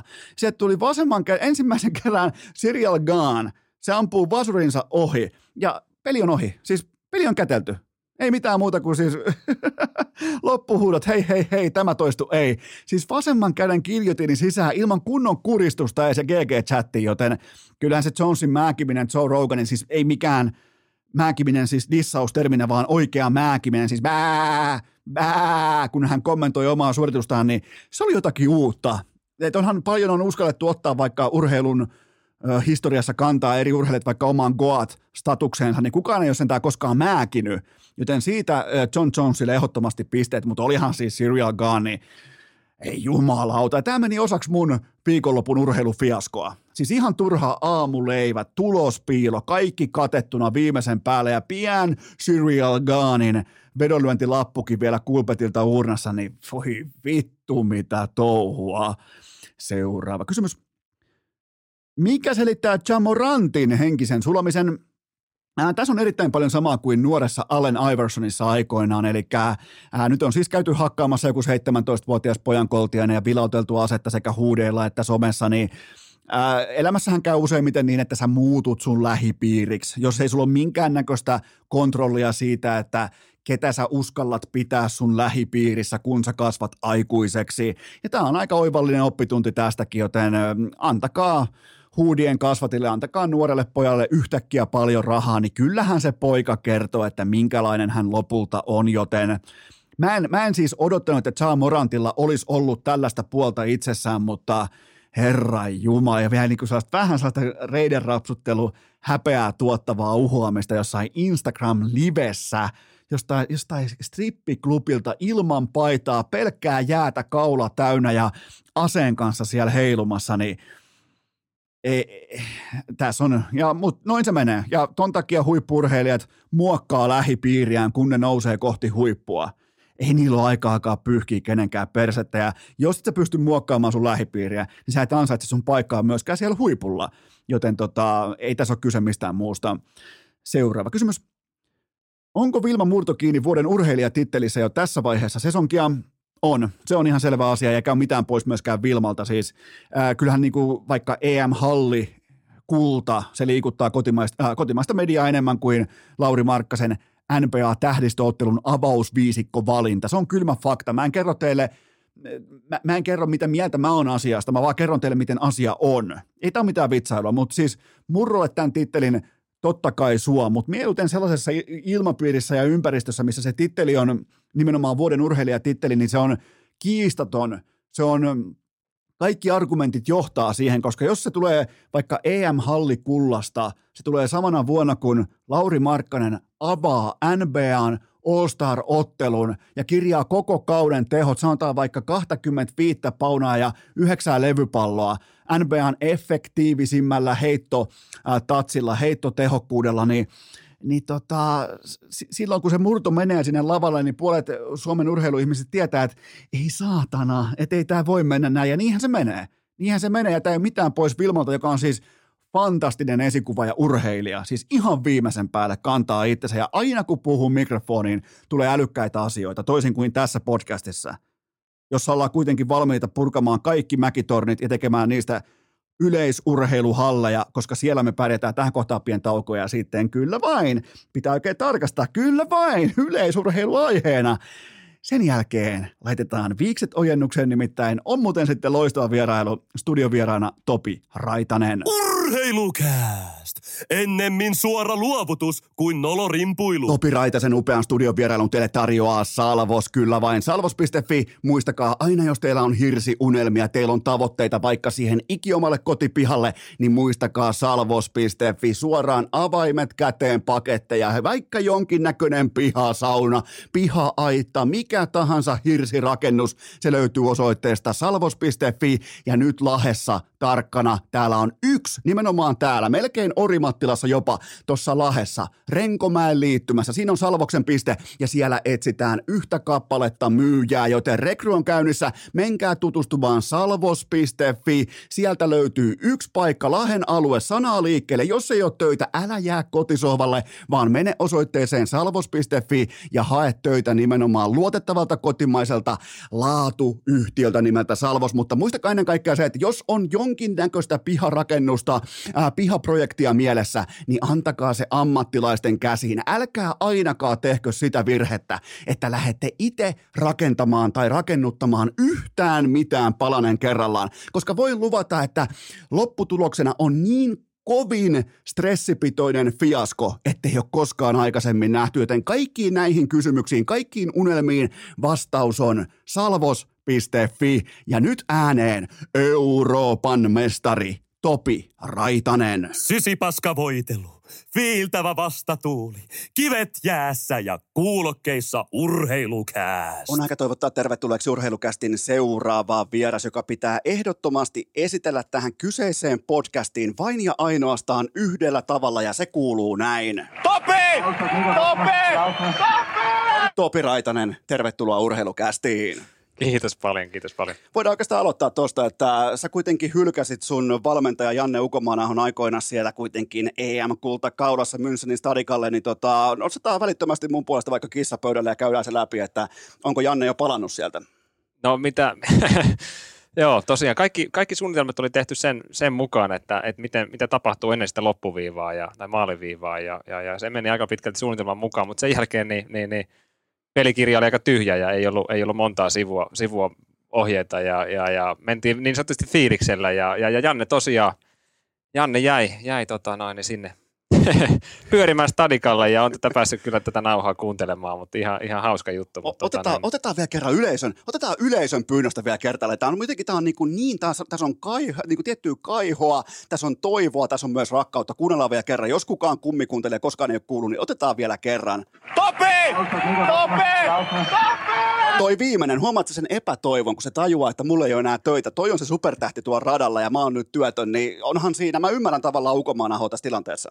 No tietyllä tavalla, mutta itse asiassa tästä pätkästä hän puuttuu vielä se neljäs huuto, missä on oikeasti epätoivoa jo. Et se, se, löytyy kyllä niin kuin Ylen, Ylen, Ylen pätkistä, mutta tota noin, niin joo, kyllä toi oli semmoinen hetki, että, että, että ei ollut, ei ollut mulla paljon, paljon annettavaa. Mentiin, mentiin fiiliksen mukaan ja, ja, ja nyt, nyt Janne jäi sitten itkemään ja nuolemaan näppejä. Miten muuten siinä tilanteessa, niin tota, häiritsikö sua yhtään se, että, että Jannella oli takissaan, sillä oli Saksan värit. Sillä ei ollut Suomen värejä, sillä oli sadetakki päällä, mä katsoin sen oikein erikseen vielä, niin sillä oli ihan selvästi siinä Saksan värit, niin tota, oliko tässä jotain tekijää sen kanssa, että sulla meni ikään kuin ohi tämä huuto? No kyllä siinä taisi mennä vähän niinkin päin, että täytyy Janne suuntaan tiputtaa palloa. Jane rupesi hoitaa mediasuhteita siinä hetkessä, kun on niin kuin kunniakierros käynnissä. Että en, en Mut, mä, en, mä, mä, mä, mä tarkennan vain mediasuhteita. Nimenomaan mediasuhteita. Joo, joo, ja, okei, joo, joo. ja, ja tämä oli niinku kummallinen niinku Jannen puolelta, että mitä, mitä hän oikein kuvitteli saavansa siinä kohtaa, kun täytyisi enemmän keskittyä siihen hetkeen ja nauttia, nauttia siitä niinku yhdessä olosta ja olla siinä niinku kentän laidalla mua vastassa. Mutta se oli siellä jossain rivillä 15 hoitamassa mediasuhteet ihan väärään aikaan. Niin kyllä musta täytyy niinku Janne myös löytää se peili ja katsoa sieltä. Mutta toisaalta taas aika hienoa, että coachi luottaa kultamitaliin niin paljon, että se voi alkaa siitä, tiedätkö, niin seuraavaa PR-aaltoa ja hoitaa kohilleen, koska se tietää, että se vikakierros, lähit muistaakseni toka vika vesi ja olit kuudes, niin se ties siinä kohtaa, että tahataan selvä peli, Topi voittaa, se tuo kultaa Suomeen ja ei muuta kuin niin sanotusti persemyyntiin. Siis niinhän tässä, huomaatko miten älykästä? Niin, ei, en, en mä tiedä. Tarina ei kerro, että olikohan jo oikeasti nimenomaan 600 metriä ennen nostanut kättä pystyyn, että nyt, nyt vaan kaikki kamerat tänne, tänne katsomaan. Mutta tosiaan se, Janne nukkui niin onnensa ohi ja me, meidän kohtaaminen tapahtui sitten vähän myöhemmin. Äh, tota, miltä se tuntuu olla täällä maaseudulla? Ollaan tietenkin Salvos Hirsi Studiossa. Mä tiedän, Salvos on ollut pitkäaikainen sun yhteistyökumppani. Niin miltä tämä näyttää sisäpuolelta? Erittäin hieno. Tämä on semmoinen tietynlainen hirsiunelma, mistä itse myös jos niin kuin unelmoi ja, ja, ja tietyllä tavalla, mitä, mitä varten sitä myös Rahulia tuonne tilille säästää, että, että joku päivä olisi itselläkin varaa rakentaa tämmöinen oikein no, hirsiunelma. Onhan sitä, kun just katsoin lehdestäkin Topille täydet tuet ja osalle tuli vaan kyypää. Top, to, ei, laitetaan kerran raharekka. Mulle ei muuten ole sitä tässä, tässä, se on itse asiassa se on täällä. Sulle erittäin tuttu muuten. Mä voisin kuvitella, että jos mä tosta painan, niin oliko, oliko jopa tällä ääni, kun tuli 20 kiloa tilille? Voitko myöntää? Oliko, oliko mitään yhtä, niin kuin yhtäläisyyksiä tuon äänen kanssa? No siis kyllä käteisillähän se yleensä tulee, että tietyllä tavalla niin rekka tulee kerran kuussa. Rekka tulee kerran kuussa. Tota, otetaanko muutamia lämmittelykysymyksiä? Minkälainen muuten on sun lämmittely, kun sä lähdet oikein tosi kilpailuun, kuten vaikka Münchenissä, Münchenissä niin tota, minkälainen on Topi Raitasen lämmittely? No joo, itse asiassa hyvin, hyvin samantyyppinen joka, jokaiseen kisaan. Että meillä on, aika runko menee niin, että puoli tuntia ennen starttia niin menee koolikin kiinni. Eli puoli tuntia ennen starttia täytyy mennä vähän niin kuin stadionin uumeen. Ja veryttely tehdään sitä ennen. Eli mä yleensä lähden noin 50 minuuttia ennen sen koolingin sulkeutumista, eli se niin kuin reilu tunti ennen starttia. Juoksemaan siihen kuluu neljä kilsaa verittelyä ja, ja tämän päälle lyhyt, lyhyet venyttelyt ja, ja sitten semmoinen minuutti, minuutti kovaa kisavauhtia ja, ja, ja siihen sitten päälle – muita koordinaatioharjoituksia ja, ja, ja rullauksia ja muuta, että, että se on enemmän sitten vähän niin kuin lämpöjen pitoa siitä, siitä eteenpäin kohti sitä callingia ja, ja, ja callingin jälkeen sitten pääsee radalle muutaman, muutaman vedon vetämään ennen sitä starttia, että, että aika lailla semmoinen niin kuin tunti 20 minuuttia siinä niin kuin menee, menee ennen kuin sitten paukku käy. Tunti 20 minuuttia, se, sen takia, että sitten juostaa kahdeksan minuuttia ja sen jälkeen ollaan joko paskimpia tai parhaita. Niin, niin on se kyllä, kova, kovaa touhua. Ja mieti, jos joku vaikka uimahyppää, se on paljon lyhyempi vielä se itse suoritus, että se määrittelee sitten sen kaiken ja siihen lämmittelee tuntitolkulla. Ja pääseekö siellä yhtään mittailemaan, tai saako siellä tuntumaan vastustajista siellä lämmittelyssä, että, että tuolla voi olla kulkupäivä, tuolla ei ole kulkupäivä, vai onko se sitten vaan kaikki on, että kaikki ikään kuin on vaan siinä hetkessä eikä oikeastaan edes huomaa, mitä tapahtuu? Joo, ei sitä siinä hetkessä. Kaikki veryttelee niin eri tavalla. Osa juoksee kovempaa, osa juoksee hiljempaa. Mä varmaan se jossain keskipaikkeilla ja, ja ei siellä kukaan lähde kellottamaan. Monet tekee just tämmöisiä ava- avausvetoja, niin ei siellä kukaan ole sekuntikello kädessä, että paljon tuolla meni 200 metriin tai 400 metriä aikaa. Että ei siinä, siinä kohtaa, sanotaan, että kunto ei enää nouse, vaan se pystyy vain ryssiä, niin, niin, niin mieluummin ottaa aina vähän varman päälle ja, ja, ja työ on tosiaan tehty jo aika päivää sitten. Iivollahan on mukana lämmittelyssä toi Vuokatin se mattotestijärjestelmä. Se laittaa kaikki vastustajat siihen ja katsotaan vähän millimoola ja katsotaan keuhkojen tilavuutta ja tällaista, niin menee niin kuin erittäin voimakkaasti ihon alle. Sulla ei, sulla ei ole niin kuin näin vakavalla pohjalla, jos sun lämmittely. Ei, ei, ei, ei, ei todellakaan. Mä oon hyvin perinteinen mies. Ja, ja, ja. Mutta joo, tuossa on aika pitkälti se kaava, mitä, mitä se miten, miten muuten kommentoit jättistä pahvi Iivoa tässä sun oikealla puolella? No, siis mun mielestä on niin erittäin hieno statement, että kun tähän sisään, sisään kävelee, eli tietyllä tavalla niin alfa-positio vaihtaa, vaihtaa että et, tota, noin, enää Esko ei olekaan tämän, tämän, tämän pirtin alfa, vaan se menee Iivon puolelle. Puhutaanpa muuten vähän alfa-positiosta ja alfa-bisneksestä. Miltä tuntuu olla parempi urheilussa kuin Lauri Markkanen? mä, en, mä en tiedä, uskallanko mä vastata tähän kysymykseen, että tämä oli tota, noin, niin Jyväskylän, Jyväskylän puolelle täytyy, täytyy keskisuomalaisen kuulijoilta kiittää, että yleisöäänestys on mennyt tällä kertaa toisinpäin, mutta uskon, että ensi vuonna taitaa olla enää hopeta tarjolla. Ja plus sitten vielä vuoden urheilijaäänestyksessä. Siinäkin parempi kuin Markkanen. Niin. Meitä löytyy ilmeisesti vielä aika paljon niin vanhan liiton äänestyskortin mä, vaan tote, mä vaan totesin, että mä uskon numeroihin. Tämä on nyt 2-0 sulle, Lauri vastaan, niin eikö tämä vähän, on, onko jopa ylikävely? No tietyllä tavalla, niin 2-0, ei, kautta lähteekö kaventamaan. Eli voidaan laittaa Santtu Silvennois otsikko Topi Raitanen kaksoispiste, olen parempi urheilussa kuin Lauri Markkanen niin kuin mä sanoin, mä, mä uskon, että tämä lähtee kavenemaan tämä tilasta. no mites, tota, sulla on tällä hetkellä kaikki Puuman kamat päällä siinä, niin tota, sä oot tehnyt Puuman kanssa ison, voisin, en, en nyt toistamiseen, laitan kerran tuosta laitetaan raharekka vielä uudestaan parkkeeraamaan pihaa, koska sulla on nyt eh, aikaisemmin ollut eri merkkejä, nyt on Puumaa, niin tota, kerro lyhyesti, että mikä homma. No joo, ei, 2020 syksyllä, anteeksi kesällä, niin, niin juoksin oma ennätyksen 8.16.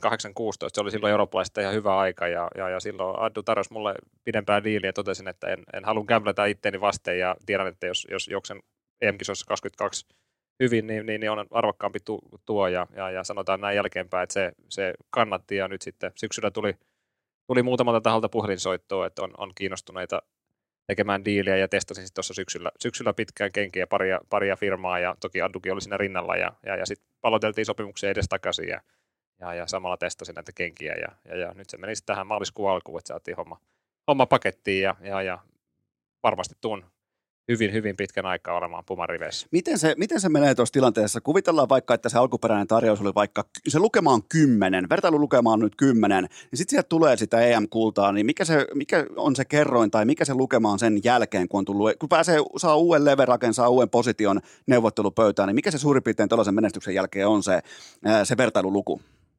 Yli tuplat. Okei, okay, joku 25, mm. joku tällä. Okei, okay, että se nousee ihan, se, no, se on syytäkin nousta siinä tilanteessa, koska eihän se nouse mistään muusta kuin menestyksestä, median huomiosta, median näkyvyydestä, median arvosta, huomioarvosta, kaikesta tästä. Niin, niin tota, eli suurin piirtein kahden, kun mä oon aina miettinyt, että mikä on se kerroin ison voiton jälkeen, niin kaksi ja puoli.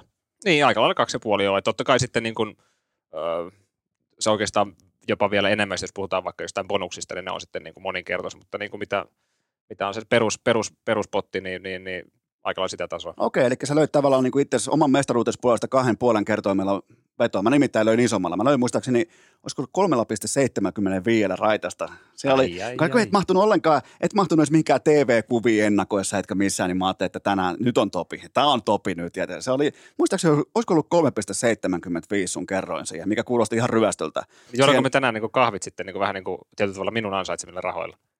No ilmeisesti just näin ja, ja, tota, ja kaiken muunkin rahan saattanut, kaikki salvokset ja muut, niin näähän on ihan sun, sun selkänahasta kaivettu tänne, että, että tietenkin tässä vähän niin kuin raidataan, raidataan sun, sun bändivaunussa, mutta toi on ihan mielenkiintoinen, eli nyt on, nyt on siis Puuman nuttua päällä ja Puuman kenkää jalassa ja, ja toi, on, toi on komeata kuulla, niin kuin, ja nimenomaan, että pelottiko yhtään lyödä itsensä puolesta vetoa nimenomaan siitä, että oishan voinut hakea sellaista takuu, takuurahaa, tiettyä rahaa. Ja sitten kun onkin tällainen positio, että tietää, että EM, niin kuin EM-kisoissa voi tulla se jackpotti Münchenin illassa, niin tota, jännittikö se yhtään? Vai oliko se vaan niin kuin, että tämä homma tehdään nyt näin, koska alihintaa nyt ei ainakaan lähetä. Sitten kultamitalit kaudossa, niin se on myös helvetin nihkeä positio, niin tota, oliko yhtään jännitystä?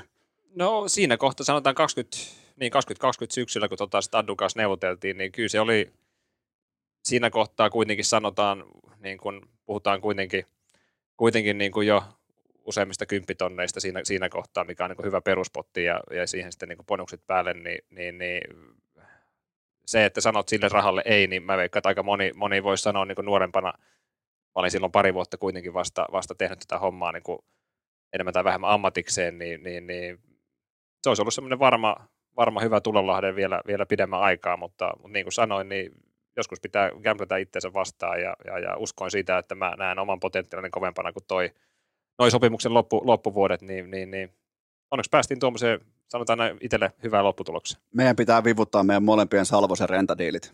Ne on meidän yhteiset kumppanit, niin, niin tota, meidän pitää vivuttaa nyt. Että jos siellä kuuntelee, kuuntelee Koskelot tai Tiihoset, niin, niin me ollaan, täällä, me ollaan Topin, Topin kanssa, me ollaan niin kauan lockdownissa täällä, kun tulee uutta lappua. Tehdäänkö tällä Tavallaan, että molemmat näin. menee holdouttiin samalla. Just näin, just ne. näin. Ihan täysin, siis kaikki somet ja muut pois ja tullaan takaisin vasta, kun on niin kuin ja tämä on, myös hyvä, tämä on myös hyvä testi, että kuunteleeko ne oikeasti urheilukästiä. Nimenomaan. Tämä on erittäin hyvä. Tämä, tämä on nyt niille loppuvastus, mutta äh, otetaan tähän kohtaan lämmittelykysymys, joka tulee eräältä kuuntelijalta. Äh, miten meni auton parkkeeraus viime kesänä USA-leirillä?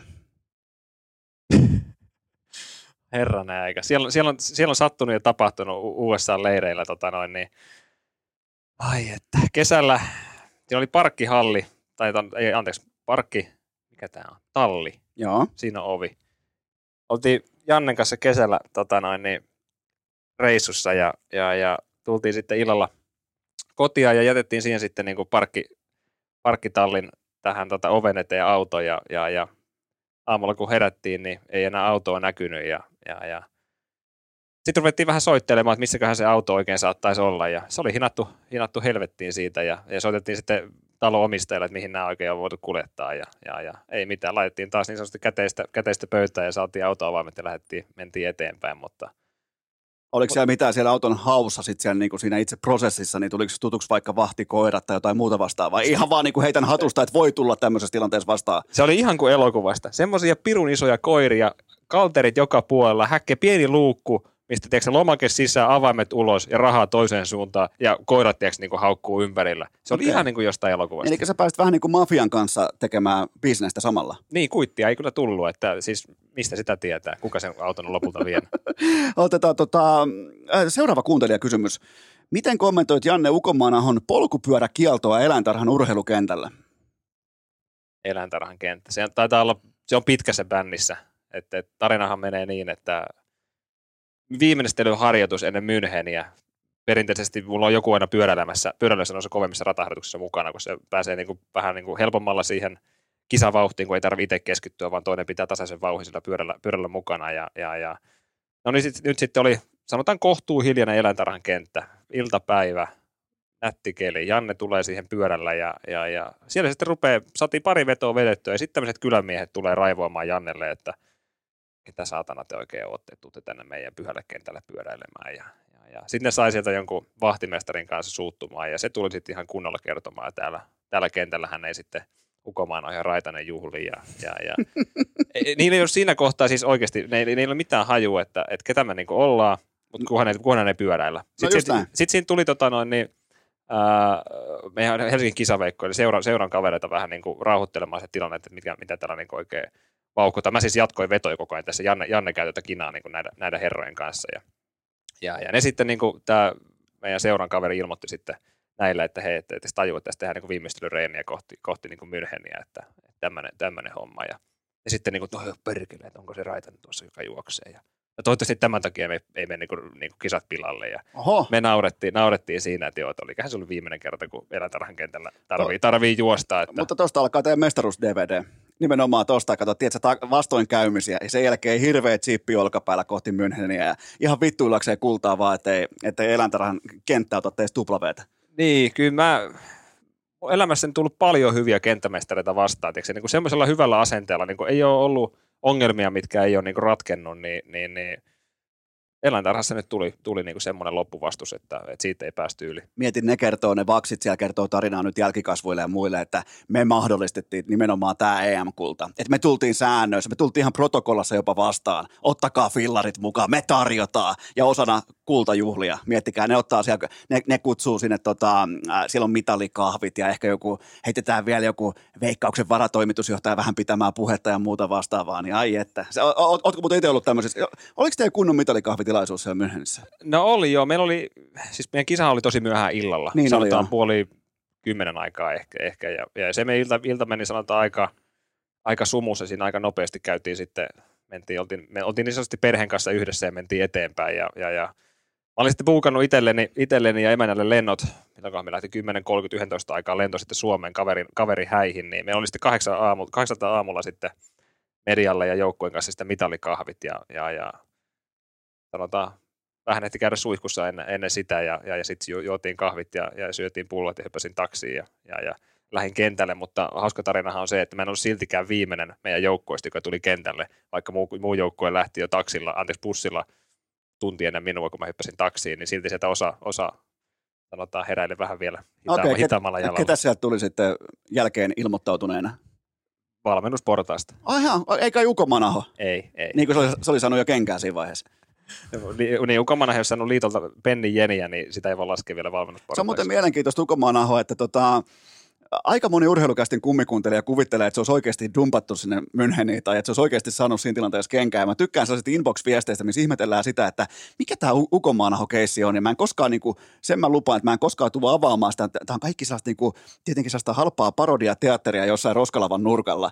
Niin, niin se uppoo yllättävän moneen sellainen, että mitä niille kävi siellä, siellä Münchenissä. Että oliko siinä jotain skismaa siellä. Mä haluan, nimenomaan se on se narratiivi, joka, jonka kautta mä saan mun elämän eliksiirin. Niin, nimenomaan vähän niin kuin ylpistykö se siinä hetkessä. Ei enää muistanut kiittää niitä tahoja, jotka on häntä niin kuin, teeksi meikäläistä niin kuin auttanut. Heti siinä kohtaa, kun kultamitalit kaulassa, niin ihan sama, ihan sama että tota, no, kunhan on itse valkoallessa ja val- valmentaja pysyköön hiljaa. Mutta Toi täytyy, toi täytyy muistaa, että hän oli hoitamassa mediasuhteita. Otetaan äh, vielä lämmittelykysymys. Tämä on valitettavaa vammahistoriaa. Niin sä oot missannut kerran ruotsiottelun sekä kerran hallikauden nivusvamman takia, niin onko tässä kyseessä nimenomaan sama vamma? On varmasti sama vamma. Joo, mä en, mä en saanut tähän mitään tarkempaa speksiä, niin onko, onko tässä jotain, mitä voi avata tai pitää avata tai No ei, va- ei ni, ni, mikä nyt on nivusvamma, että mennäänkö se niin kuin lätkätermillä ala, alavartalo vammaa, niin, niin, niin lähdetäänkö sitä, sitä tarkemmin avaamaan? Okei, mä lupaan, että mä joskus tuun selvittää tämän asian. Jos ei sitä nyt tässä selvitetä, niin mä, mä tiedän, että tällaista kysymystä mulle ei lähetetä ihan, ihan turhaan, niin tota, mä, mä, kaivan tämän joskus myöhemmin. Ja jos et sä valmis puhumaan sitä, niin mä joskus keksin siihen narratiivin sitten itse, mutta tota, pohditaan tätä. Otetaan itse asiassa tähän kohtaan ihan pieni tauko ja sen jälkeen jatketaan. Urheilukääst! Iskee kuin Topi Raitasen maali suorasta ondis! Ossi välihuikan tarjoaa tällä kertaa. No kuinka ollakaan itse Ossi ja nimenomaan Oranssi Totuus. Tämä on totta kai kaupallinen tiedote ja sen tarjoaa Ossiin Oranssi Totuus. Onko jo testattu? Kattokaa taivaalle. Siellä on aurinko. Ehkä vielä tällä kiva kevät pakkanen aurinkokelejä, niin sanottuja jaffakelejä, kun aurinko höllii ja möllöttää. Siihen sopii aivan uskomattoman kauniilla, jopa eroottisella tavalla sopii Ossiin Oranssi Totuus. Ottakaa siis ihan vain pelkästään kevätauringon kunniaksi testiin. Mä lupaan teille Eno Eskon garantilla parhaimman makuinen urheilujuoma koko markkinassa. Mä toistan parhaimman makuinen urheilujuoma koko se. Mä tiedän se hylly on leveä, se on laaja, se on korkea ja tää on absoluuttinen kärkisonni siitä hyllystä. Ottakaa oranssi totuus testiin, niin tiedätte paremmin. Varokaa halpoja sysikammottavia kopioita ja muistakaa se aito alkuperäinen, se on yhtä kuin Ossi. Kaikki lisäinfo osoitteesta ossi.fi ja nyt jatketaan Topi Raitasen äh, kanssa. Urheilukääst! Jaksopaketti ja V50 Volvolla Sotkamo kebabille. Ja sittenhän me jatketaan Topi Raitasen kanssa. Otetaan vielä kertaalleen. Topi! Topi! Sä oot ihan avoimesti ex-pihkaniska, niin kerro mulle nyt vielä kerran tästä suunnistussiirtymästä mm, enemmän tai vähemmän oikean urheilun pariin, koska sä menestyit erittäin hyvin suunnistajana ja sitten sen jälkeen pystyit aika hyvin nousemaan myös Euroopan huipulle tuossa estejuoksussa, niin, niin kerro mulle vähän, että miten se prosessi ihan käytännössä tapahtui, koska kuulostaa näin melko hurjalta, että tullaan sieltä jostain pihkaniska rastien etsimisestä, siitä kyyryssä hinaamisesta tullaan sitten juoksemaan esteiden yli ja pärjätään myös siinä, niin oliko se kaikki sitten ihan palakakkua vai miten se meni? Niin, kaikki lähti 2015, silloin mä yksi ekan kerran este, kilpailu ja, ja, ja jälkeen. Ja silloin huomasin, että mä ikäluokkani tilastoissa Euroopassa ihan hyvillä, hyvillä sijoilla ja, ja, ja mietin, että tästähän voisi tulla, tulla jotain. Ja seuraavan talven sitten kuin hullu ja keväällä 2016 muun muassa voitin Ukomaan Jannen SM-maastojuoksuissa ja, ja, ja silloin sitten niin kuin olin, olin hyvässä kunnossa, mutta tuli loukkaantuminen oikeastaan ensimmäinen niin kuin iso, oikeasti iso loukkaantuminen. Käytännössä koko kesä, kesä meni ohi. Ja, Mitä ja, siihen tuli? Reiden rasitusmurtuma. Ai, oho. Semmoinen niin pitkittäinen. Se oli vielä vähän erikoisempi harina. Se yleensä menee niin kuin, vähän niin kuin poikittain se murtuma, että se vähän niin kuin katkaisee sen luun, mutta oli vähän niin kuin haava siinä luun pinnalla. Ja, ja, ja, mutta rasituksesta syntynyt, syntynyt varmasti. Ja, ja, ja käytännössä kesä meni sitten ohi ja syksyllä meni sitten 2016 syksyllä meni sitten armeijan harmaisiin ja, ja, ja siinä kohtaa sitten syksyllä, syksyllä niin mietin, että, että tota, no, niin lajivaihto voisi olla, voisi olla paikalla, että mä haluan niin Intin jälkeen ruveta tekemään jotain muuta kuin suunnitelmushommia, että, että pitäisi varmaan ruveta opiskelemaan tai mennä johonkin oikeisiin töihin, mutta jos haluaa urheilusta tai mun lajeissa jostain saada voita leivän päälle, niin se on sitten enemmän yleisurheilun puolella kuin kuin todennäköisesti suunnistuksen puolella. Ja, ja, ja sitten soitin Jannelle, että rupeeko valmentamaan ja, ja, ja alkuun se ei suostunut. Ja Miksi se suostunut? No, heti, heti olisi kismaa. No heti olisi kismaa. Joo, se, joo, se, no, tietyllä tavalla varmaan hänkin halusi näyttää sen, että ei tämä läpihuuto juttuja ja, ja, ja halusi nähdä se motivaatio, että soittaako se vielä toisen kerran. Oho, ja antoi kovaa rakkautta. Niin, mentiin Tokio 55 Mammarossa viereen tota noin, niin susille ja, ja, ja silloin lyötiin... Buffettiin vai alakarteen? Buffettiin totta no, kai. Okei, okay, joo, joo, ettei, ku, joo, joo, ettei kuitenkaan niin kuin ei, isolla ei, pinkalla ei, ei menty. Vielä ei, ei, ei, ei riitä vielä joo, joo, alakarteen joo. puolelle, niin siinä kohtaa sitten lyötiin, lyötiin niin hynttyyt yhteen ja suunnitelmat siitä, että mitä tehdään. Ja, ja, ja mä menin sitten Inttiin ja, ja, ja, se puoli vuotta meni siellä nopeasti ja sitten keväällä 2017 päästiin niin kuin Jannen ohjelman mukaan työskentelemään ja silloin tehtiin, tehtiin tavoite sitten, että ollaan, ollaan toki olympiakisoissa ja, ja, ja finaalissa ja, ja, ja vuosi vuodelta niin kuin pieniä askeleita eteenpäin. Oikeastaan eka isompi loikka tuli 2019, silloin, silloin niin kuin juoksin, juoksin sitten jo, mä olin varmaan EM-tilasto jossain kymppi, kymppisakissa ja, ja, ja sitten niin kuin, siitä niin kuin tehtiin vähän harjoittelun muutoksia ja, ja, ja ne on purru,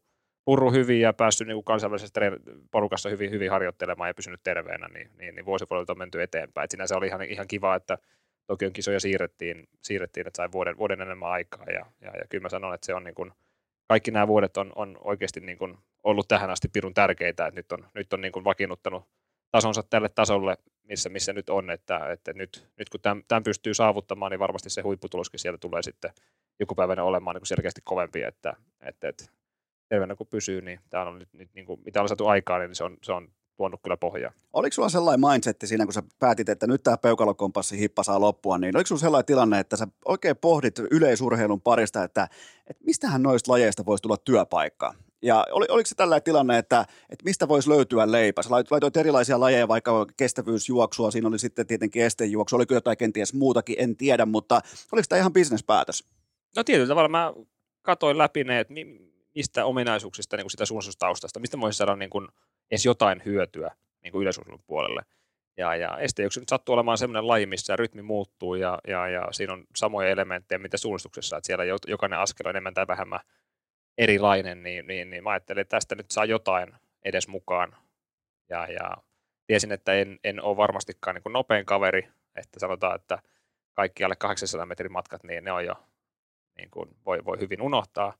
Ja, ja sitten sit lähdettiin niin kuin tekemään tavoite sen ympärille, että, että pitäisi oppia juoksemaan esteitä ja, ja, ja liikkuvuus nyt ei ollut koskaan meikäläisen vahvin, vahvin osa-alue, mistä nämä nivusvaivatkin ehkä kertoo, niin, niin, niin, niin tietyllä tavalla on siinä joutunut, meillä on hauskoja vanhoja videopätkiä kyllä niistä niin kuin ensimmäisistä aitajuoksuestetreenikokeiluista, niin sanotaan näin, että kyllä se, ne menee enemmän sinne niin kuin huumorin puolelle. Ei, ei kuitenkaan K18 puolelle, vai meneekö jopa sinnekin? No kyllä se, kyllä se sanotaan, että vaatteet siinä on päällä, mutta, mutta ei siinä muuta järkeä ei ole. Okei, okay, niin ja se, se on kyllä mielenkiintoista, että susta tuli niin hyvä sitten kuitenkin esteiden ylittäjä, jos katsoo vaikka tota, just katoin pari kertaa vielä tänne, ennen kuin saavuit tänne, mä katsoin, että urheilukäs tekee tiukasti pohjatöitä, niin katoin tämän kultajuoksun, niin, niin kyllähän sä siinä pyyhit lattiaa sitten nimenomaan esteiden kohdalla. Voitit jokaisella esteellä, sitten kun mentiin, mentiin rintarinnasta ja mentiin varvas varpaasta, niin sähän piittasit ne sekä nopeudella että sitten jotenkin niin kuin esteiden rytmin vaihdoksessa. Ei mennä kuitenkaan, me käydään tämä juoksu vielä läpi, koska mulla on sitten muistiinpanoja, mutta, mutta tota, tähän liittyen tähän suunnistustaustaa vielä se, että ää, miksi sä et ole vieläkään mukana urheilukästi Jukolan viestijoukkueen avausosuudella, vaikka sut on siihen, se on kun, mun mielestä se on vähän kuin linnanjuhla kutsuu. Menit, käsittääkseni menit linnanjuhliin, eikö pidä paikkansa? Kyllä. Joo, ja vastaavasti e- et ole tulossa urheilukästin Jukolan viestijoukkueeseen, niin, niin nyt voit selittää itsesi.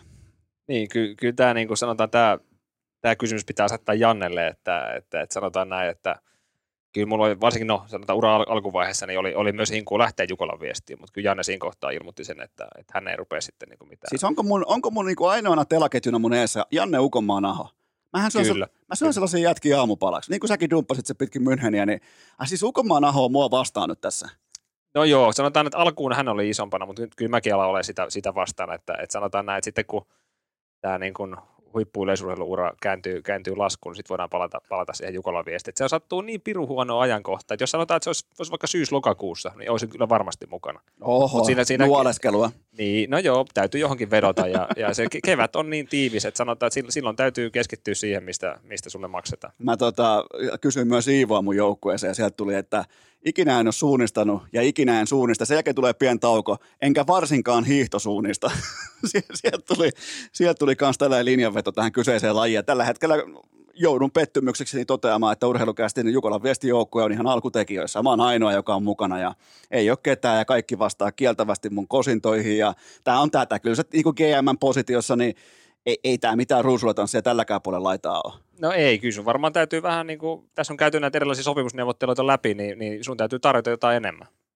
Enemmän kuin kuka? Ukomaan aho. Niin, No, niin, siis niin. Me, no mennään Tokio 5, mennään alakarteen puolelle Tokio Okei. 5 Mennään. Ku, ku, kumpi teistä muuten maksoi laskun silloin, se on 15 Minä. euroa. Oi, Minä. oi. Niin, Minä. niin kuin sait kutsuva taho. Niin, sitten se, se, joka kutsuu, niin maksaa, piste. Mieti, kun sait, sait 15 eurolla Ukomaan ahon sun coachiksi. Niin, niin, niin, siis niin, niin periaatteessa, joo, kyllä. Aika kova. Joo, ei, ei, yllättävän halpa lopulta. Oli, no siihen markkinahintaan aho voisin kuvitella jopa vähän ylihintaa. No, mutta huomaat, että se pitää paljon nyt rahaa, kun se on oikein laittanut hiukset ja muut kuntoon. Niin, no, ja eikä ihan pikkukunto olekaan laittanut, mutta tota, ää, mennään tähän kesään 2022, joka on kaikilla urheilufaneilla, totta kai varsinkin urheilukästin kummikuuntelijoilla tiukasti mielessä, niin aloitetaan ensin, ensin ripustellaan hopeita kaulaa, sen jälkeen ripustellaan sitten kultaa kaulaa, niin aloitetaan rakentamaan tästä Oregonin oksennuksesta, niin mitä siellä oikein tapahtui, ja koska se kaikki meni tietenkin ihan päin persettä, ja mä vahingossa herättiin, me oltiin Tampereella, minä, Tytskä ja Pikkutaavetti oli vielä masussa, niin, niin tota, vahingossa herättiin silloin keskellä yötä, kun se kisa tuli, ja koko ajan odotettiin siinä, että no niin, nyt Topi lähtee, nyt se lähtee, nyt se Topi lähtee, ja eihän se jumalauta lähtenyt, niin täydelliset ohikisat, niin niin ilmeisesti jo tuli joku vatsapöpö, joku muu vastaava, kaikki meni sitten oksentamisen puolelle ja, ja se oli GG-chatti.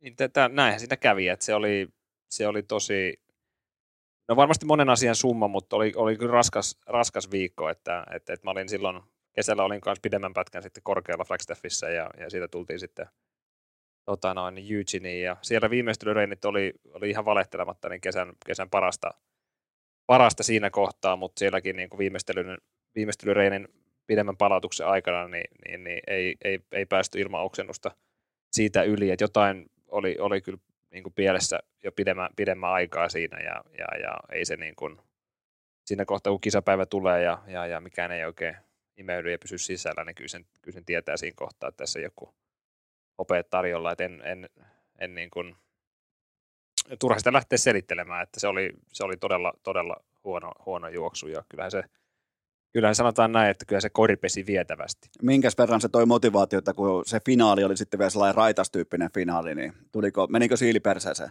Kyllä. Noi on semmoisia paikkoja, mitä ei varmasti kovin montaa tuu, missä vähän niin kuin omilla vahvuuksilla pääsisi finaalia juoksemaan. Että, et, tota noin, niin, kyllähän se harmitti katsoa, mutta sinne pitää ansata paikka, mutta, mutta tota noin, niin, kyllä se nyt on semmoinen homma, että et, et, täytyy pystyä olemaan parhaimmillaan kirkkaissa valoissa ja tuolla se, tuolla se epäonnistuminen kyllä kävi. No, Oliko siellä sitten jotain, että oli, oliko siellä jännitystä, oliko siellä ylilatautumista, jotain tällaista, oliko joku, joku tauti päässyt purasemaan jotain, ja, ja ilmeisesti siitä tultiin sitten aika hyvin myös, niin kuin huomattiin Münchenissä, mutta ilmeisesti sekin sitten kuitenkin selätettiin aika hyvin. Niin, se oli, niin kuin mä sanoin, se oli monen asian summa, että, että varmasti oli, oli, oli niin kuin taudillakin tekemistä ja, ja, ja muuta stressitekijöitä, niin, niin, niin kyllä, se, kyllä se ihminen on vaan tuossa kokonaisuus, että, että, että, että se, tuli, se tuli huomattua, että, että täytyy, täytyy tehdä asiat, asiat niin, niin hyvin, että, että, ei tuommoista pääse enää uudestaan tapahtumaan. No sitten kultamitalit kaula, eli kohti Münchenin myllytystä. Minkä takia just siellä kulki? Mikä siellä erityisesti toimii, että sä tiesit, kun sä tuut siihen finaaliin viivalle, niin sä todennäköisesti siinä kohdin jo tiedostit, että tämä on mun päivä, niin, niin mikä siihen johti?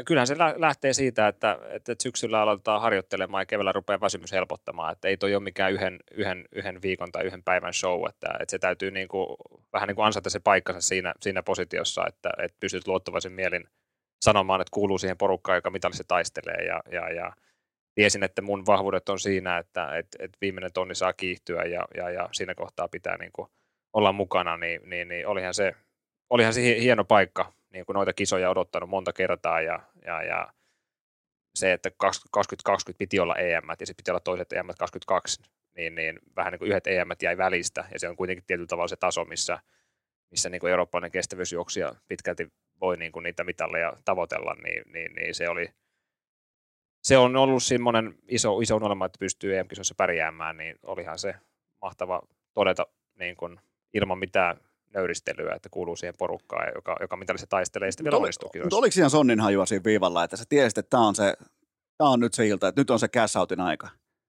No juu, Janne sanoi mulle ennen, ennen tota noin, niin, kun lähdettiin sen callingiin, että nyt ei koskaan näyttänyt niin kuin aikaisemmin näin hyvälle. Totta kai Mikä siinä näytti, paska hyvä? Mikä näytti hyvältä? En minä tiedä, hänen niin, silmään. Niin, se mua kiinnostaa, koska kyllähän se, e, en mä usko, että se ihan lämpimikseen, koska kyllähän se varmaan on aistinut siinä tiettyä, koska kyllä mäkin susta silloin, tota, kyllähän me nyt muutakin puhutaan kuin urheilu ja näin poispäin, niin kyllä mäkin susta aistin tiettyä sellaista rentoutta ja tiettyä ätäkkiä siinä, että tämä on nyt se ilta ja, ja olin todella luottavainen, kun lähdettiin, tai huomatko lähettiin kohti huomat suomalainen urheilu. No, mutta siis sehän on tietyllä tavalla niin mentaalivalmentaja ollut, ollut tässä niin kuin matkalla, että muistanut mainita niistä huonoista hetkistä ja sitten antanut tiedätkö, niin kuin inboxissa posia hyvistä hetkistä, niin se pitää olla, että ei, se on, mä tykkään tuosta tyylistä. Joo, mutta se tota, kyllä mäkin olin silloin aistivina niin kuin etäältä jotakin sellaista, että et, et, nyt tuntuu olevan niin kuin sellainen urheilijan mukavuusalue tässä, että tämä on nyt se hetki. Ja en tiedä mistä, oli, oli siis, mä, voin, mä, mä, mä ihan omakohtaisesti näin urheilufanina, niin mulla oli ihan tismalleen sama luottamusluokitus kuin Iivolla 15 kilometrin Pekingin ää, tota, väliaikalähtöä. Mulla oli ihan sama tunnelma siitä, että toi on muuten, nyt, nyt ei lähdetä niinku osallistumaan, vaan nyt lähdetään voittamaan. Niin tota, ja sitten vielä Ukonmaa tuohon, joka toteaa, että koskaan ei näyttänyt näin hyvältä ennen kisaa. Ja tuskin puhuu sun ulkonäöstä, koska et se kauhean kaksi sieltä, sieltä kuitenkaan näyttänyt. Niin tota, mutta jotain siinä nyt oli. Selvitetään, mikä siinä oli. No siis, mä oon hyvin niin kuin yksinkertainen ihminen siinä, että mä tykkään tässä juoksu, juoksuhommassa ajatella niin, että sitä yleensä saa mitä ansaitsee ja kyllä niin kuin, meillä on niin paljon dataa tietystä harjoituksista, mitä me ollaan tehty tietyillä vauhdeilla ja, ja, ja tiedetty millaiseen lopputulokseen se on yleensä, yleensä päätynyt, niin kun viimeistely on mennyt hyvin ja, ja, ja, ja mitä ongelmaa kroppa toimii, niin ei ole niin kuin oikein mitään jännitettävää. Tietää suunnilleen, tähän niin kuin haarukkaan se, tässä se haarukassa se tuloskunta varmasti on. Ja, ja tästä porukasta ei tule löytymään kolmea parempaa kuin minä. Ja, ja ei siinä sitten sit kohtaa tehtiin suunnitelma siitä, että miten me saadaan omat vahvuudet käyttöön ja, ja, ja lähdettiin kärsikirjoittaa sitä juoksua siihen suuntaan, mitä haluttiin. Nyt jokainen kuuntelija voi tässä kohdin ottaa vaikkapa YouTuben esiin ja sinne vaikka ihan hakusanoiksi Topi Raitanen kultajuoksu ää, EM 2022, niin, eli alusta pitäen heti kärkeen, siinä tietyllä tapaa sykkeä tempoa alas. Oliko se kaikki osa suunnitelmaa? Sä olit, olit muuten helvetin vihanen siihen. Menit vielä oikein niin kyynärpää taktiikalla, niin olit päättänyt hyvissä ajoin jo, että se on Raitanen, joka menee kärkeen, kun on, tullaan, tullaan tota ensimmäinen mutka siis niin kuin ulos sieltä, niin, niin tota, että se on Raitanen. Raitanen on Sonnin positiossa. No kyllä mä halusin tehdä niin, että mä lähden ekan kierroksen, ekan kierroksen vahvasti liikkeelle. Se oli itse asiassa 66 sekuntia noin se eka kierros, joka tarkoittaisi 8-15 vauhtia. Niin kuin ihan napakka, napakka se eka kierros, toki ihan käsijarru päällä – ja sen jälkeen rupesin tiputtaa sitten vauhtia, vauhtia silleen, että jengihän varmaan niin kuin luuli, että hän nyt on ihan niin kuin reipasta kyytiä. Että sillä nyt vähän niin kuin tyytyi siihen vauhtiin, ja mä olin yllättynyt siitä, että miten pitkään se lopulta sitten kantokin, että, että ne antoi mun olla sanotaan puolentoista tonnia asti tai 1400 metriä asti sitten keulassa ja, ja, ja sen jälkeen sitten puolesta matkasta niin, niin sitten antoi anto vähän niin kuin kovempia kierroksia ja yritti hyydyttää porukkaa, mutta, mutta ei sitten lopulta riittänyt. No mennään tuohon tokavikan kierroksen vesiesteeseen. Oikeastaan siitä alkaa tämä kilpailu tai se stondisvaihe, jos näin voi sanoa, niin, niin kuten voi myös sanoa tässä podcastissa, niin, niin tota, sä oot siinä siellä kuusi ja selostaja Kimmo Portila toteaa, nyt tulee jo espanjalaisetkin ohi ja se myy sun osakkeet siihen kohtaan ja, ja sen jälkeen alkaa sitten aika, ja joku, joku muuten mennäisi kaatuu, joku mennäisi dyykata sun äh, tota, Takana, joo. eteen. Oikeastaan niin kuin siihen, oliko se sun takana vai eessä? No takana vähän niin sivulla? kuin sivulla, joo. Okei, okay, Joo, koska se oli sellainen ainoa huoli, mikä siinä oli, että joku, ja hyvin, hyvin sen, kun, sen kun sä väistit tai oliko edes edessä, en tiedä, mutta se tuo draaman karta ja mä tykkään siitä, niin sitten sen jälkeen se sun juoksus siitä eteenpäin, niin, niin se oli ihan päänahka kerrallaan ja, ja tota, niin käydään se läpi vielä siitä nimenomaan tokavikan kierroksen vesiesteestä eteenpäin, niin ota puheenvuoro, niin tota, mä yritän esittää fiksuja niin kuin asiantuntijakysymyksiä.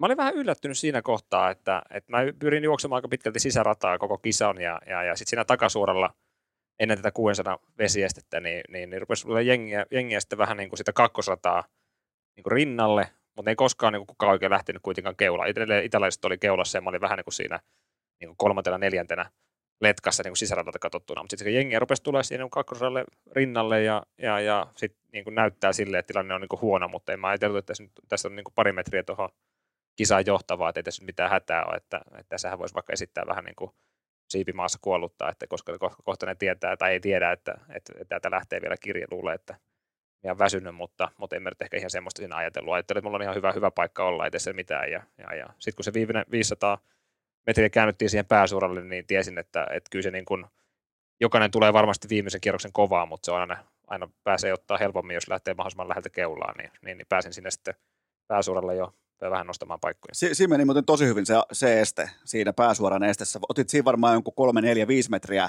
hyvää suhteessa kaikkiin muihin. Ja siitähän niin kuin katapulttimaisesti sun 400, 400 euron kuin 400 metrin kiri lähti. Niin, käytännössä. Sitten mä olin kolmantena, kun maaliviiva ylitettiin ja, ja, ja sitten alkoi viimeinen kierros ja, ja, ja siinä kohtaa oli kolme jätkää, kaksi italaista mun edellä ja, ja, ja mentiin niin peräkanaa. Se kaarei meni takasuoralle ja, ja, ja siinä kohtaa sitten pistettiin niin kaikki, kaikki peliin ja, ja, ja oli siinä aika kiire, kiire kieltämättä tiesin, että mä haluan päästä niin kuin takasuoran loppuun viimeisen, viimeisen esteen tai takasuoran viimeisen esteen yli ensimmäisenä kääntymään sitten taas, taas tota noin vesiesteelle, että, että sen jälkeen niin kuin, sen jälkeen saa aika kova kaveri, jos, jos mut pystyy ohittamaan. Ja, ja, ja, mutta se lähti sitten niinku oikeastaan, niin kuin, revittiin, revittiin sitten veroa tuolla niin mitalistiporukalla sitten niihin muihinkin juoksijoihin, että, että se oli semmoinen, semmoista syöttöä, että onneksi siihen ei muut pysty Toi vastaamaan. oli nimenomaan se, se este 200 metriä ennen maalia, niin, niin siinähän sä kaivoit aika selkeästikin sitten tikarin esiin. Sulla oli siinä vastassa dopattuja italialaisia yhdestäkään ei ollut mihinkään. Niin se ero siitä esteestä ihan maaliin saakka, niin se oli varmaan sitten useita, ehkä joku 10 metriä lopulta. Niin se oli sellainen kova irtiotto, ja eikä ne pystynyt vastaamaan. Ja, nimenomaan kun suunnistaja tulee ja se voittaa joka esteellä noin paljon, niin sehän on hävytöntä. Niin, niin, kyllä tietyllä tavalla, niin, niin. Mä en ole kuitenkaan koskaan est, niin kuin aitajuoksua opetellut. En, mä oon nyt yrittänyt sinnitellä tässä viimeiset vuodet, mutta en mä niin kuin tekniikkaa osaa. Mä hyppään tosi korkealta niin kuin teknisesti. Mä käytän vähän ehkä liikaa energiaa siinä esteen, esteen ylittämiseen. Mä, mielestäni on ihan hyvä lukemaan niitä esteitä, mä hirveästi sipsuta ja siinä mä teen ehkä sitä eroa, että mun vauhti ei hyydy, pikemminkin kiihtyy ennen sitä estettä ja sen jälkeen, mutta siis mitä tapahtuu vähän niin kuin ilmassa, niin siinä mä oon todella huono. Okei, mutta ainakin tulokset puhuu niin kuin erittäin positiivista, po- positiivista kieltä, kun katsoo. Ja kyllähän munkin silmä, niin en mä ymmärrä mitään tuossa lajista, enkä yritä esittääkään, paitsi teille, sulle ja Ukomanaholle inboxissa, niin, niin tota, mutta silti silmä huomasi, että tosi kovan edun otit nimenomaan esteiden. Ja niin kun sä isket maahan takaisin, niin siitä se lähtö, niin todella hyvältä näytti. No itse asiassa Tokiossa sattui tämmöinen keissi, että mulle tuotiin meidän Suomen tota noin, niin tämmöiseen lounge, lounge-tilaan niin Ugandan kestävyysjuoksu niin kuin maajoukkueen päävalmentajan käyntikortti. Ja, ja hän oli nähnyt mun, mun juoksun niin kuin Tokio alkuerässä ja oli, oli niin kuin hämmästynyt sitä tekniikkaa, millä mä toimin niin kuin vesiesteellä. Että hän haluaisi niin kuin jutella, jutella ja en toki koskaan, koskaan soittanut, soittanut hänelle, mutta jos pitää mennä Ugandan leirille, niin varmaan sitten soitan siihen numeroon, mutta, mutta siis se, että ehkä siinä vesiesteellä niin tapahtuu teknisesti jotain eri tavalla, että mä oon siinä niin aktiivisempi ja oikeasti ponnistan itse niin eteenpäin ja, ja, ja esimerkiksi vaikka Tokion alkuerässä, niin siinä mä niin nousin taas itse niin monta, monta sijaa ja pystyin niin nostaa itteni paremmille, paremmille paikoille, että pitää muistaa olla aktiivinen. Mulla on kritiikkiä sun juoksusta. Vaikka tuli kultamitalin mukaan, niin ootko valmis, kuitenkin niin rakentavaa kritiikkiä. Totta kai. Mun mielestä sun taka, takasuoraan irvistys oli vähän liian tiukka siihen kohtaan, vaikka sä tiesit siinä, sä ihan selvästi tiesit, että tuli sellainen vähän niin kuin, että voi vittu kun on topi puhki, että tuskin jaksa juosta edes maaliin, niin kun mulla oli jo, mulla oli jo niin kuin mitalikahvit kiehumassa ja kädet pystyssä, että tää on valmis paketti, niin sulla oli sellainen oikein sellainen niin kuin jopa Joonas Rinne-tyyppinen sellainen viimeinen kurotus menossa, niin tota, siitä mä annan kritiikin, että vähän niin kuin liian irvokas irvistys tuohon tilanteeseen. Joo, otetaan. Pitäisikö, pitäisikö se niin kuin auttaa, jos laittaisi vaikka niin kuin hiihtolasit päähän, niin sitä välttämättä näkisi niin selkeästi, että miltä, miltä se ilmestys todellisuudessa Ja nyt näyttää. kun otit hiihon puheeksi, niin oliko tämä statement hiihtäjiä kohtaan? Sä et jäänyt makaamaan maalissa. Totta kai, nimenomaan. Ja hiihtäjät kaatuu sinne aina sinne lumeen. Mm, Jo, mä oot, sä- häpeän. oot sä kovempi jätkä kuin hiihtäjät? No en mä sano niin, mutta mun mielestä, mun mielestä voi maalin tulla jälkeen pysyä pystyssä. Eli oot vähän kovempi jätkä kuin hiihtäjät. Mä oon kuullut legendan siitä, että jossain lasten yle- yleisurheilukisassa niin, niin, niin, joku vanha parru on huutanut, huutanut maalintulon jälkeen, että ei tuommoisen tuloksen jälkeen voi kaatua maahan, niin, niin, niin jotenkin tuntuu tälle omalla kokemuksella niin tietyllä tavalla niin kuin todella epäonnistuneen kisan jälkeen, niin sitä on niin loppu, että sitä on niin kuin oikein halu jäädä makaamaan maahan. Mutta sit, kun, niin ootko nähnyt monta voittajaa niin kuin, vaikka yleisurheilussa niin näkevä niin kuin maassa makaamassa, niin ei niitä, ei niitä ole. Sä Aika oot, hy- sä oot semmoisessa niin kuin adrenaliinin pöllyssä, että kyllä se niin kuin, jaksat vääntää sen tota noin, vaikka kunniakierroksen niin saman tien siihen päälle, että näin se vaan toimii. Aika hyvä, aika hyvä pointti, koska hiihtäjäthän paitsi yhteislähdöissä, niin nehän ei aina edes tiedä, että ne on voittanut. Niin, niin ne tekee sen viimeisen venytyksen vielä siihen ja onhan se lumi, varsinkin suolalla höystetty sellainen feikkilumi, niin onhan siihen kiva mennä köllimään. Versus tämä teidän sitten Mondo. No, kyllä mä mieluummin Mondolla köllin kuin, kuin missään hiihto, hiihtostadionilla. Ajat vihata hiihtoa. Mä oon käynyt tänä vuonna hiihtämässä, en mä, mä en Yhden, yhden kerran oot käynyt hiihtämässä, niinkö? Toisessa kyllä, Custom Skin kamoilla. kyllä, Terveisiä Vi- Virosen Esalle. Nyt topilta kamat pois. Aiotko mennä toistamiseen? totta kai, Mihin aiot mennä? Laajavuoreen. Okei, no ketäs siellä on? Ketäs kovia hiihtäjiä Jyväskylässä on? Matti Heikkinen, No niin, onko muita? Anne Kyllönen on ollut, mutta en tiedä, lasketaanko se. Mieti, sä, kehu, sä kehuit taho, joka antaa sulle rahaa. Niin, olisi kiva nähdä tämä niiden listaa, että miten siellä on oikein tapahtunut. Niin, mieti nyt. Tulee muuten, itse asiassa He- Heikkismas muuten tulee vieraaksi. Onko jotain kysymyksiä? No piste grilliin, piste kovan grilliin. Joo, joo, se on nyt ihan selvää, että Kysy päätä pöydälle, kuka muutti listaa? kuka muu, miten se lista muuten meni? Mikä siinä muuttui? minä mä en ole jaksanut lukea otsikkoa pidemmälle, niin, niin no, tota, Mä oon taas ihan mediatietojen varma, mutta ilmeisesti niin, että liitosta on tullut, siis nyt puhutaan apurahoista, Joo. niin, niin Yleisurheiluliitosta on tullut jonkinnäköinen lista urheilijoiden rankingeista ja, ja, ja sen mukaan sitten pyritty toimimaan, että johonkin vedetään sitten raja 10 ja 20 välillä ja johonkin sitten, niin kuin, joka täyttää nuorten urheilijan kriteerit, että pääsee siihen kutoseen, niin, niin, niin mitkä, Se- ne, mitkä ne portaat on? 6 tonnia, 10 tonnia ja 20 tonnia? joo, joo, joo. Siinä kuudelle tonnilla on joku, joku raja, että sitä yli saa yli 25, 6, 7-vuotiaat. Että Okei. se on niin kuin nuorille, nuorille, nuorille tehty, ja, ja, ja, mutta jossain kohtaa sitten ministeriö tai, tai, tai olympiakomitea, niin tota, listaa on ilmeisesti, ilmeisesti muutettu, ja, ja, ja heidän, heidän, heidän niin kuin ammattitaito on ollut sitten sillä tasolla, että on pystynyt sitä ilmeisesti muuttamaan. Niin, ja nyt on tällä hetkellä. Se on mun mielestä hyvä, hyvä puoli on se, jos puhutaan ihan vakavissa, on se, että urheilijat voi mennä tarkastuttamaan tämän tilanteen sitten ihan niin kuin lakiteitse, että se menee sananmukaisesti oikein, koska se on tärkeää, että se menee oikein.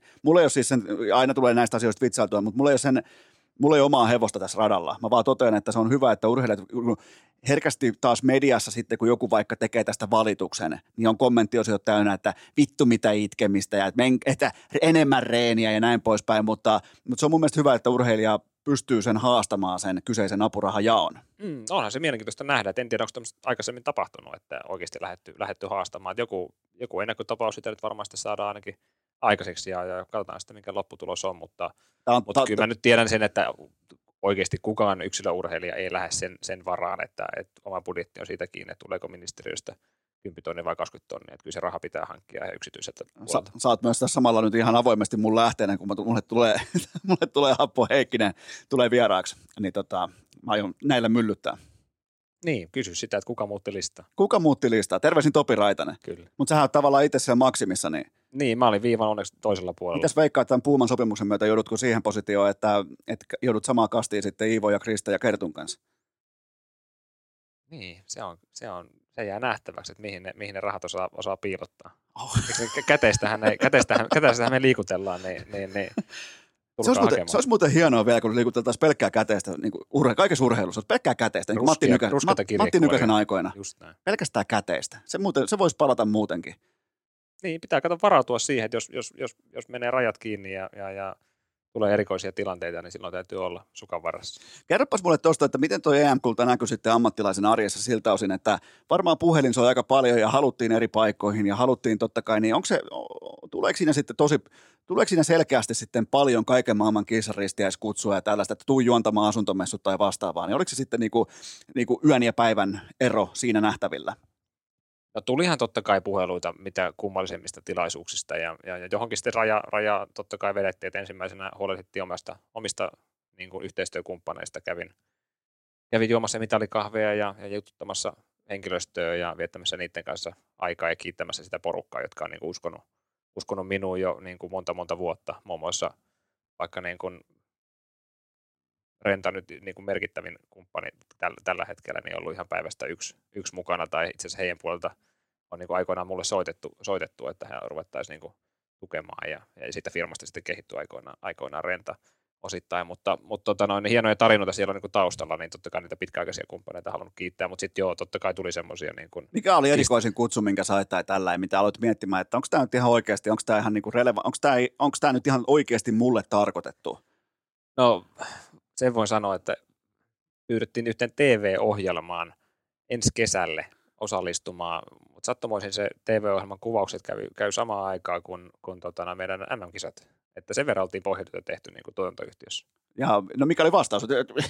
No siis mä ilmoitin, ilmoitin saman tien, että, että se on välikausi jotain rahat pois tv Olisit sanonut 500 tonnia käteen, niin mä tuun ohjelmaan, enkä me juoksee mun kisoihin. Just, just näin. Just Tossa, näin. eikä se, kyllä se, joka, toi on mielenkiintoinen tavalla, että nyt, nyt, se nähdään muun muassa vaikka, koska nyt sattuu olemaan oma, oma kaveri on Euroviisu ehdokkaana, niin pari tovia sitten kukaan ei tiennyt, ketään ei kiinnostanut kukaan on kääriä. Ja nyt yhtäkkiä niin esitellään mediassa kuin jonain suurena maailman tähtenä. Se on jännä, miten se, miten se lähti. Lähtikö se sun kanssa samalla tavalla nimenomaan, että se EM-kulta ikään kuin ulkopuolisten ihmisten silmissä määritteli sun arvon?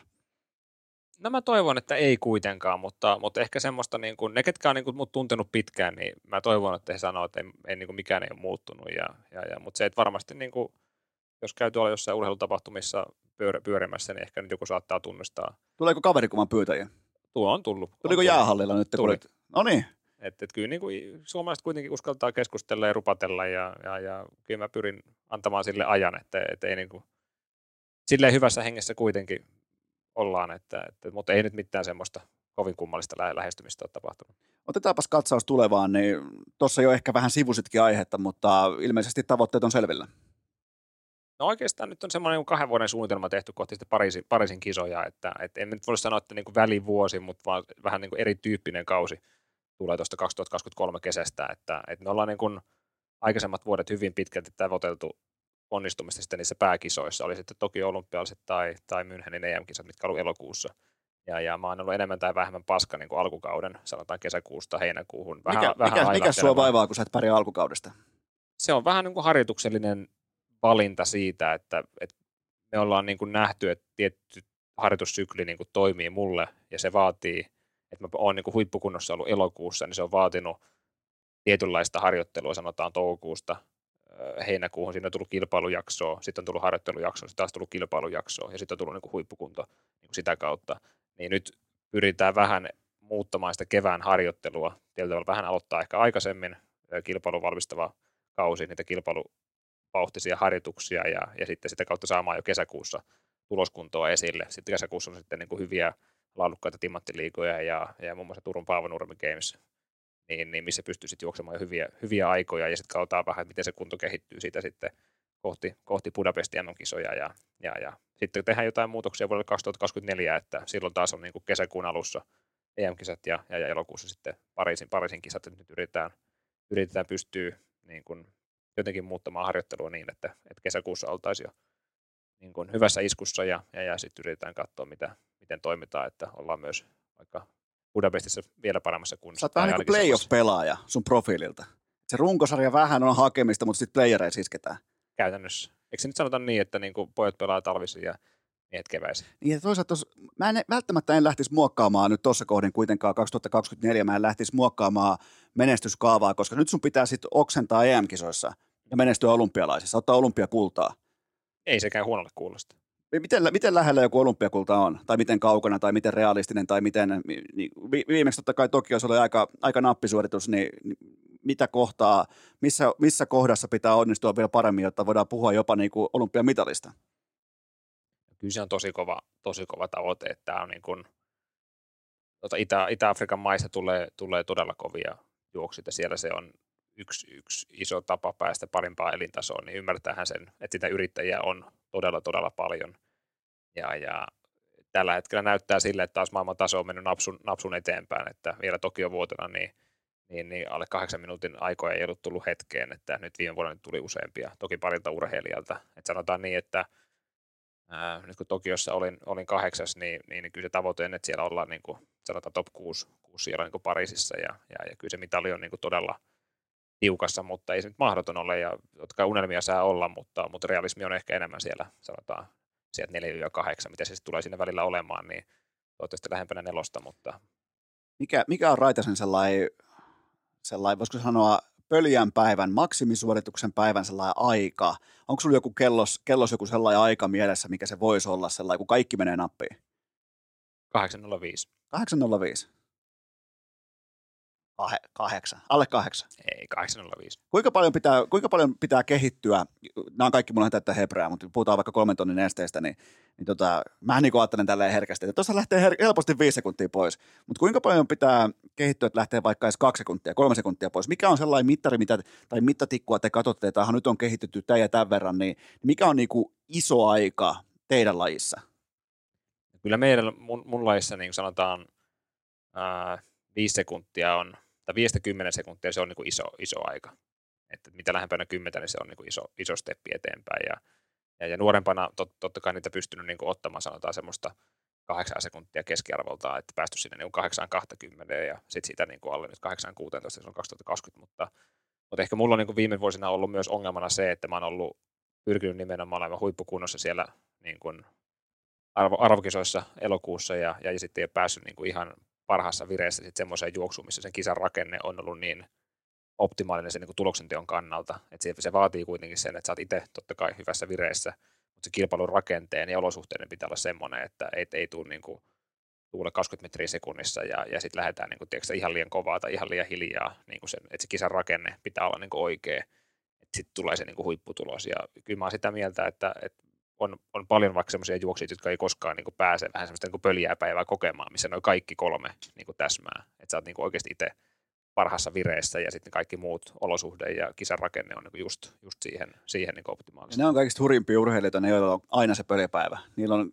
kalenterin ympäri, ne menee koko ajan ja aina on, aina on munat luukussa ja sitten taas sanotaanko ne, jotka ei ole sitten siellä pyramidin vaikka top kakkosessa, top ykkösessä, top kolmosessa, niin, niin ne joutuu taas sitten etsimään niitä erilaisia reittejä sinne just mitalitaulukkoja tai näin poispäin. Niin, mutta ne on teidänkin lajeissa, nimenomaan yleisurheilulajeissa, niin ne, jotka on koko ajan, kun puhutaan timanttiliikoista, puhutaan vaativista kestävyyslajeista, ne on aina siellä. Niin se on aika, aika kovaa suorittamista. Se on, kyllä sitä täytyy arvostaa. Totta kai niin se on, onneksi nyt joka, joka, joka timanttilikassa ei ole kaikkien lajeja, mutta siis se, että on toi kova rumpa pystyä pysymään niin perustason tai saada perustason sille tasolle, että, että pystyy niitä sanotaan alle 80 aikoja, niin, niin, niin niillä alkaa sitten jo timanttilikassakin pärjäämään hyvin, mutta, mutta niitä, niitä eurooppalaisia ei tällä hetkellä ketään ole, kuka, kuka niihin, niihin aikoihin pystyy. Kuka on muuten tällä hetkellä maailman paras yleisurheilija? on kyllä paha kysymys. Mondo Duplantis on varmasti hyvin kor- korkea. Minkälainen äijä se on? Kerran ollut sen kanssa Kaljalla Tukholman Timanttiliikan jälkeen. Ihan normi, normi äijä olonen, olonen kaveri. Että, että miten, miten se menee niin korkealta? Selitä mulle, että kun se on ihan normaalin näköinen nassikka. Se on ihan normaalin näköinen jätkä. Ja se voittaa kaikki muut puolella metriä siinä lajissa. Niin selitä, puoli minuuttia aikaa, selitä mulle Duplantis mä tiedän, että et, et, et Vilma on tulossa jossain vaiheessa vuotta, vuotta vieraaksi, niin Vilma varmaan osaa teknisesti kertoa, mutta siis Mut mitä Vilma, minä... Vilma ei ole vielä vastannut kyllä. Okay. Se on potentiaalinen ehkä. No niin, no sitten mä voin, mä voin raapasta. Eli hän on siis pirun nopea, verrattuna niin kuin muihin seiväsyppäjiin. Niin, niin hän väitän, että hän on nopeampi, jolloin, jolloin hän tulee kovemmalla vauhilla ja voimalla siihen tota noin, niin, saa seipää, seipää maahan, niin, niin, niin kyllä siinä on niin potentiaali, tai energiaa on seipäässä niin paljon enemmän, että hän pystyy hyppää korkeammalle. Että, että mä, niin, mitä minä olen ymmärtänyt, niin nopeus on hänellä se valttimieli. Totta kai teknisesti niin kuin hän on hypännyt seivästä niin koko, koko elämänsä, mutta, mutta se no, nopeus on se valtti, millä hän, hän erottuu. Miten tota, onko siinä sellainen laji, missä sä et ainakaan ikinä pärjäisi? Onko jotain muita yleisurheilulajeja, äh, yleisurheilulajeja missä Raitanen ei ainakaan pärjäisi? No ei varmaan missään keihäheitossa tai kuulantyönnössä, niin näillä naruilla ne ei parane osallistua. Jaksatko nostaa miesten kuulaa ilmaa? Kahdella kädellä. Teekö niitä, niitä ähkimisharjoituksia, että tästä oman pään yli heitetään kauas? Ei, ei, ei todellakaan. Ne ei kuulu sun reeniin? Ei. Niin sulla on pelkkää, se on juoksua ja aitojen hyppimistä. Niin, pitkälti juoksua. Se on, se on aamu illoin, se on sitä samaa. On se kyllä kova tuo. Mieti, kun aina kun meitä katsoo reeniohjelmaa, tänään juoksua. Huomen juoksua, ylihuomen juoksua. Juoksemaan oppii juoksemalla. Niin, tänään oli helpoin päivä, 20, 20 kilsaa aamulla ja iltaa vapaa. Et muuten on kahdesta päivässä reeniä ja, ja, ja eilen tuli 35 kilsaa juostua yhteensä. Että, että kyllä siinä tietyllä tavalla niinä päivinä, niinä ko- kovina päivinä, niin ruoka maittaa ja, ja, ja uni tulee illalla. Mikä se on se, oliko 20 kilsaa pitää mennä alle? Mikä se oli se? Ei kun 17 kilsaa menee, kah, menee tuntiin. Mites, No riippuu mitä vauhtia haluaa juosta, mutta semmoinen peruslenkkivauhti mulla niin on sitä niin kuin neljän minuutin vauhtia, että se on niin kuin 20 kilsaa tunti 20 minuuttia ja tunnissa 15 kilsaa, se on semmoista niin kuin nenähengitystä. Että Niin, niin, mulla on, sa- joo, mulla on kans vähän nenä, nenähengi. Miten muuten mattotesti? Paljon, paljon menee? Siis niin, nimenomaan. Tässä otetaan taas yksi, yksi soft, soft-merkki niin meikäisen reppuun mukaan. Et en ole siis mattotestissä en ole käynyt No just. 2018 syksyn jälkeen. Silloin jäi kesken, siis luovutin. Joo, joo. Ja Janne vittuilee sitten vieläkin ihan syystä. Mutta mut eikös kaikki luovuta maton? No, mutta mä luovutin niin kuin sanotaan hyvin paljon ennen kuin Niin, niin pitänyt se, sulla luovuttaa. niinku pääkoppa petti. Niin, niin. Okei, okay, toisin kuin me ollaan niinku kroppa pettää. Aha, Niin, nimenomaan. selvä. Eli mä olin soft. Eli sun pitää joskus tää, niinku, tää peikko käydä selättämässä. Vähän niin kuin Lahen, Todennäköisesti. Lahen Mondo aikoina. Todennäköisesti, mutta mä totesin silloin, että, että kyllä meidän laissa toi kello kertoo hyvin pitkälle, että missä, missä se vire menee, missä kunto, kunto kehittyy, niin, niin mulla on ihan sama, mitä, mitä ne sykearvot tai ha- happiarvot siellä, siellä ma- matolla on. Että, että sanotaan näin, että ehkä silloin kun juoksin viimeksi, niin, niin se oli ensimmäinen semmoinen kovempi rykäsy hyvin, hyvin onnistus. Tai se oli siis, joo, se oli itse asiassa 2018 Ruotsi-ottelun jälkeen varmaan kolmisen viikko, nelisen viikkoa oli siinä loma, lomaan pitänyt ja Nivusvamma.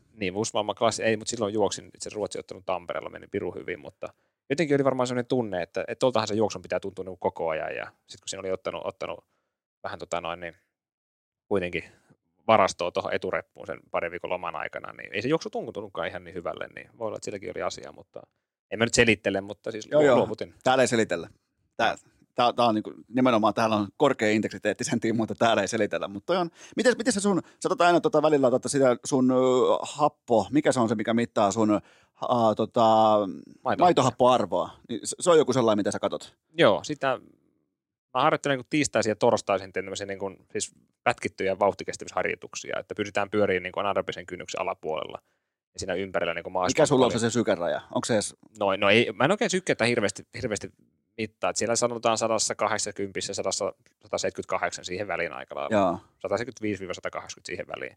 Mutta niin kun, mä teen niin kun pätkittyjä vauhtikestävyysharjoituksia aamu, aamuisin yleensä 5 kertaa 6 minuuttia minuutin palautuksella, jossa mittaan, no nykyään mittaa vain näistä viimeisen vedon jälkeen, aika aikoinaan mittasin niin aluksi niin kolmannen vedon jälkeen ja sitten maalissa, että tiedää, miten se rasitus lähtee kumilo- kumuloitumaan ja, ja, ja sitten iltaisin teen joko 10 kertaa tonnia pienellä breikillä tai sitten 25 kertaa 400 metriä noin 40 sekunnin palautuksella, niin, niin noissa mitataan niin kuin, sanotaan vähän niin kuin kolme kertaa, että kolmasosan jälkeen ja, ja, ja kahden kolmasosan jälkeen lopussa, niin, niin, niin päästään näkemään, että se harjoitus menee oikeaan suuntaan ja osaat juosta oikeita vauhteja. Ja sitten kun näitä samoja harjoituksia toistaa ja sitä dataa kertyy, niin, niin, niin näkee sitä niin kuin omaa, omaa, oman niin kuin kuntopohjan kehittymistä hyvin tarkasti. Mulla ei enää mitään kysymyksiä. Onko sulla jotain terveisiä urheilukästin kumminkuuntelijoille? Onko jotain loppupuheenvuoroa, jotain tärkeää sanottavaa? Mulla on, mulla on sulle terveisiä Okei, sulla on Meidän- pieni meidän- reppu mukana. meidän yhteisestä tutulta. No niin. Hän on kuunnellut, kuunnellut sun ongelmaa Rottajahdin kanssa. No nyt on, Mä pitelen tällä hetkellä käsissä tämmöistä mä otan tästä samalla kuvan, ettei or- tämä tilanne, ettei tämä tilanne ikinä tule katoamaan nyt mihinkään, niin mä otan tästä samalla kuvan tästä kyseisestä, tismalleen samasta tilanteesta. Täällä on nimittäin, kerro mikä siinä on, niin tota, mä otan samalla vähän kuvaa susta. no sit tässä on, tää on rotta, mikä tää rotta siis loukku, Rotan loukku. rotan loukku ja, ja, ja siihen laittu Glebo, Glebon tota, noin tarra, tarra kylkeen. Tää on meidän yhteiseltä tutulta, joka on kummikuuntelija myös, niin, niin, niin Tämä on, tää on Rentan brändätty oranssi ää, rotan loukku, ja tässä on jo Kläbo laitettu numerolla yksi tähän vaateriin. Tämä, t- siis brändithän lähettää, kumppanit lähettää joskus vähän sellaista ylimääräistä krääsää, niin tämä ei ole sitä. Tää ei Tämä todellakaan on priimaa. Tämä on, niinku, tää on nimenomaan sitä, minkä takia kumppaneita on. Mulla on nyt ikioma Rentan rotan loukku. Muistakaa, jos mietitte vaikka äh, jonkinnäköisiä työkoneiden vuokraamista, niin Renta, se on Renta-app. Kaikki tietää, mistä on kyse, renta.fi. Niin tota, Ai jumalauta, mä oon melkein sanaton omassa studiossa, omassa Salvos Hirsi-studiossa siitä, että Renta lähetti mulle rotan loukun ja onneksi tässä on kuvat tallessa ja, ja nyt tää shokki. Onko jotain muita terveisiä, nyt kun rotan loukkuterveisiä äh, kummi kuuntelee, siellä on paljon sun faneja, niin, niin sana on vapaa. No ei mitä, mä toivon sitä, että ihmiset palaa, palaa tuonne katsomoihin katsomaan urheilua ja, ja toivottavasti myös yleisurheilukentille. Että, että siellä Milloin muuten on Raitanen, Raitanen kansanen Saaskissa ekan kerran about? Suomessa todennäköisesti ensimmäisen kerran on Paavo Nurmi Games tota noin, 13. kesäkuuta. Että, että siinä tulee varmasti, saadaan mökki täyteen ja, ja, ja sen jälkeen sitten Suomessa tulee ainakin juostua, niin, niin, niin Joensuussa, Joensuussa tota, no, heinäkuun alussa ja Lahden Kalavan kisat, jospa pääsisi tällä kerralla Lahdessa, Lahdessa myös maaliin asti, niin, niin ainakin ne, ne startit ja sitten varmaan kuorteella. Milloin, milloin Lahden Kalavan kisat on? Heinäkuun lopussa. Heinäkuun lopussa. Kaikki paikan päälle. Oikeastaan kaikki lähtee kaikkiin tapahtumiin paikan päälle. Se on yllättävän, mä suosittelen kaikille, tota, vaikka mä useimmiten vittuilen ja vinoilen yleisurheilusta, niin tota, paikan päällä se on komeen näköistä, kun siellä mennään kovaa, siellä hypätään. Vaikka ne ei ole maailman ennätyksiä, niin, niin se ainakin kun pääsee, kun Suomessa ne ei ole jättistadioneja myöskään, niin se, se lippu nostava ihminen on aika lähellä siinä. Niin kyllä siellä kovaa mennään. On, on, on, on. Ja sitten noi, varsinkin nämä isommat tapahtumat on semmoisia, että siellä on oikeasti ihan kansainvälisiä urheilijoita, että, että pystyy niin näkemään myös ihan – ja maailmanluokan meininkiä, niin, niin, niin, ja hyvä tunnelma ja, ja hyvä olosta sakkia ympärillä, niin, niin, niin mikä siinä viettää kaunista kesäpäivää? Viimeinen kysymys. Minkä takia sä vihaa turheilukästi, kun sulla ei ollut tässä kyseisessä vierailussa kultamitali kaulassa, kun taas kaikissa muissa on ollut pitkin tätä puolta vuotta, niin, niin, niin miksei nyt tässä ollut? Itse asiassa mulla oli pitkään toi kultamitali pyöri auton hansikas lokerossa, että se oli mulla, syksy oli vähän kiireistä aikaa ja sitä piti kuljetella sinne tänne tonne, niin mä säilytin sitä, sitä tota noin, niin monta niin. kuukautta hansikas lokerossa, mutta nyt sitten muistin, kun vaihoi autoa, niin, niin, niin piti muistaa ottaa sitten myös. Voitaisiin muuten tehdä tässä samalla tavalla, tietyllä tapaa niin sellainen ohjenuora tai lakikirja siitä, että kun voittaa kultamitali, niin kauan sitä saa pitää mukana – kauan on sun mielestä sellainen niin kuin hyvän maun raja, että se voi olla messissä vaikka median mukana tai jossain tapahtumissa tai vastaavissa. Mä heittäisin takarajaksi semmoisen puolitoista, mä oon, raju, mä oon raju, mä tiedän, mä oon aika, tää on tiukka linja, puolitoista kuukautta, sen jälkeen ketään ei kiinnosta sun mitalis, niin mikä on sulla niin kuin tähän sellainen kontraus? Kyllä mä, kyllä mä yhden tuohon, että kyllä mä itse vähän niin kuin enemmän vaan hävetti, kun se oli siitä, sanotaan näin, että mitali kärsi tai on, ei, ole, ei ole ihan ehjässä kunnossa, kunnossa, että vähän riippuu vähän niin kuin niin yhdestä, yhdestä lenkistä, niin, niin, niin sitä ei tullut aina, aina kannettua, kannettua niin kuin kaulassa, vaan sitä pidettiin enemmän kädessä ja, ja alettiin ihmisten hypistellä. Eli puolitoista kuukautta? Puolitoista kuukautta. Puolitoista kuukautta. Vihje kaikille hiihtäjille. Ihan vaikka tuonne Pohjois-Savon suuntaan esimerkiksi. Ei, ei katsotaan. To, toivottavasti saadaan kokea tätä, että missä, to, toimiko deadline vai ei. Niin, tässä, tässä kohdassa ei edes tiedä, kun tätä tehdään, että tuleeko Suomeen yhtään mitalia MM-hiihoista, mutta no tuossa on meidän mitali toivo tuossa vieressä täyskokoisena Iivo Niskanen. Mutta hei, Kyllä sitä tulee. Joo, tulee, tulee. Tämä oli, tämä oli suuri kunnia ylipäätään saada sut tänne isosta, isoista metropoleista tänne, tiedät, EM-kultamitalista, ilman toki mitalia tänne, ää, tänne paikan päälle maaseudulle. Niin... No mäkin olen maalta kotoisin, niin tämä on niin aina lepposa, lepposa tulla tänne niin kuin peltojen keskelle. Niin, Tuusulasta. Sä tulit niin kuin Tuusulasta tänne melkein Orimattilaan. Käy, käytännössä. Se on siis kaksi varmasti niin Etelä-Suomen parasta paikkaa. Jumalauta, Tuus, Tuusula ja melkein Orimattilan tällä lähettilä. Se on jopa kummijuoksia. Käytännössä, käytännössä. Kiitoksia tästä Topi Raitanen. Kiitos. Ja kaikille kuuntelijoille loppukoneet että ihan normaalisti parin päivän kuluttua jatketaan.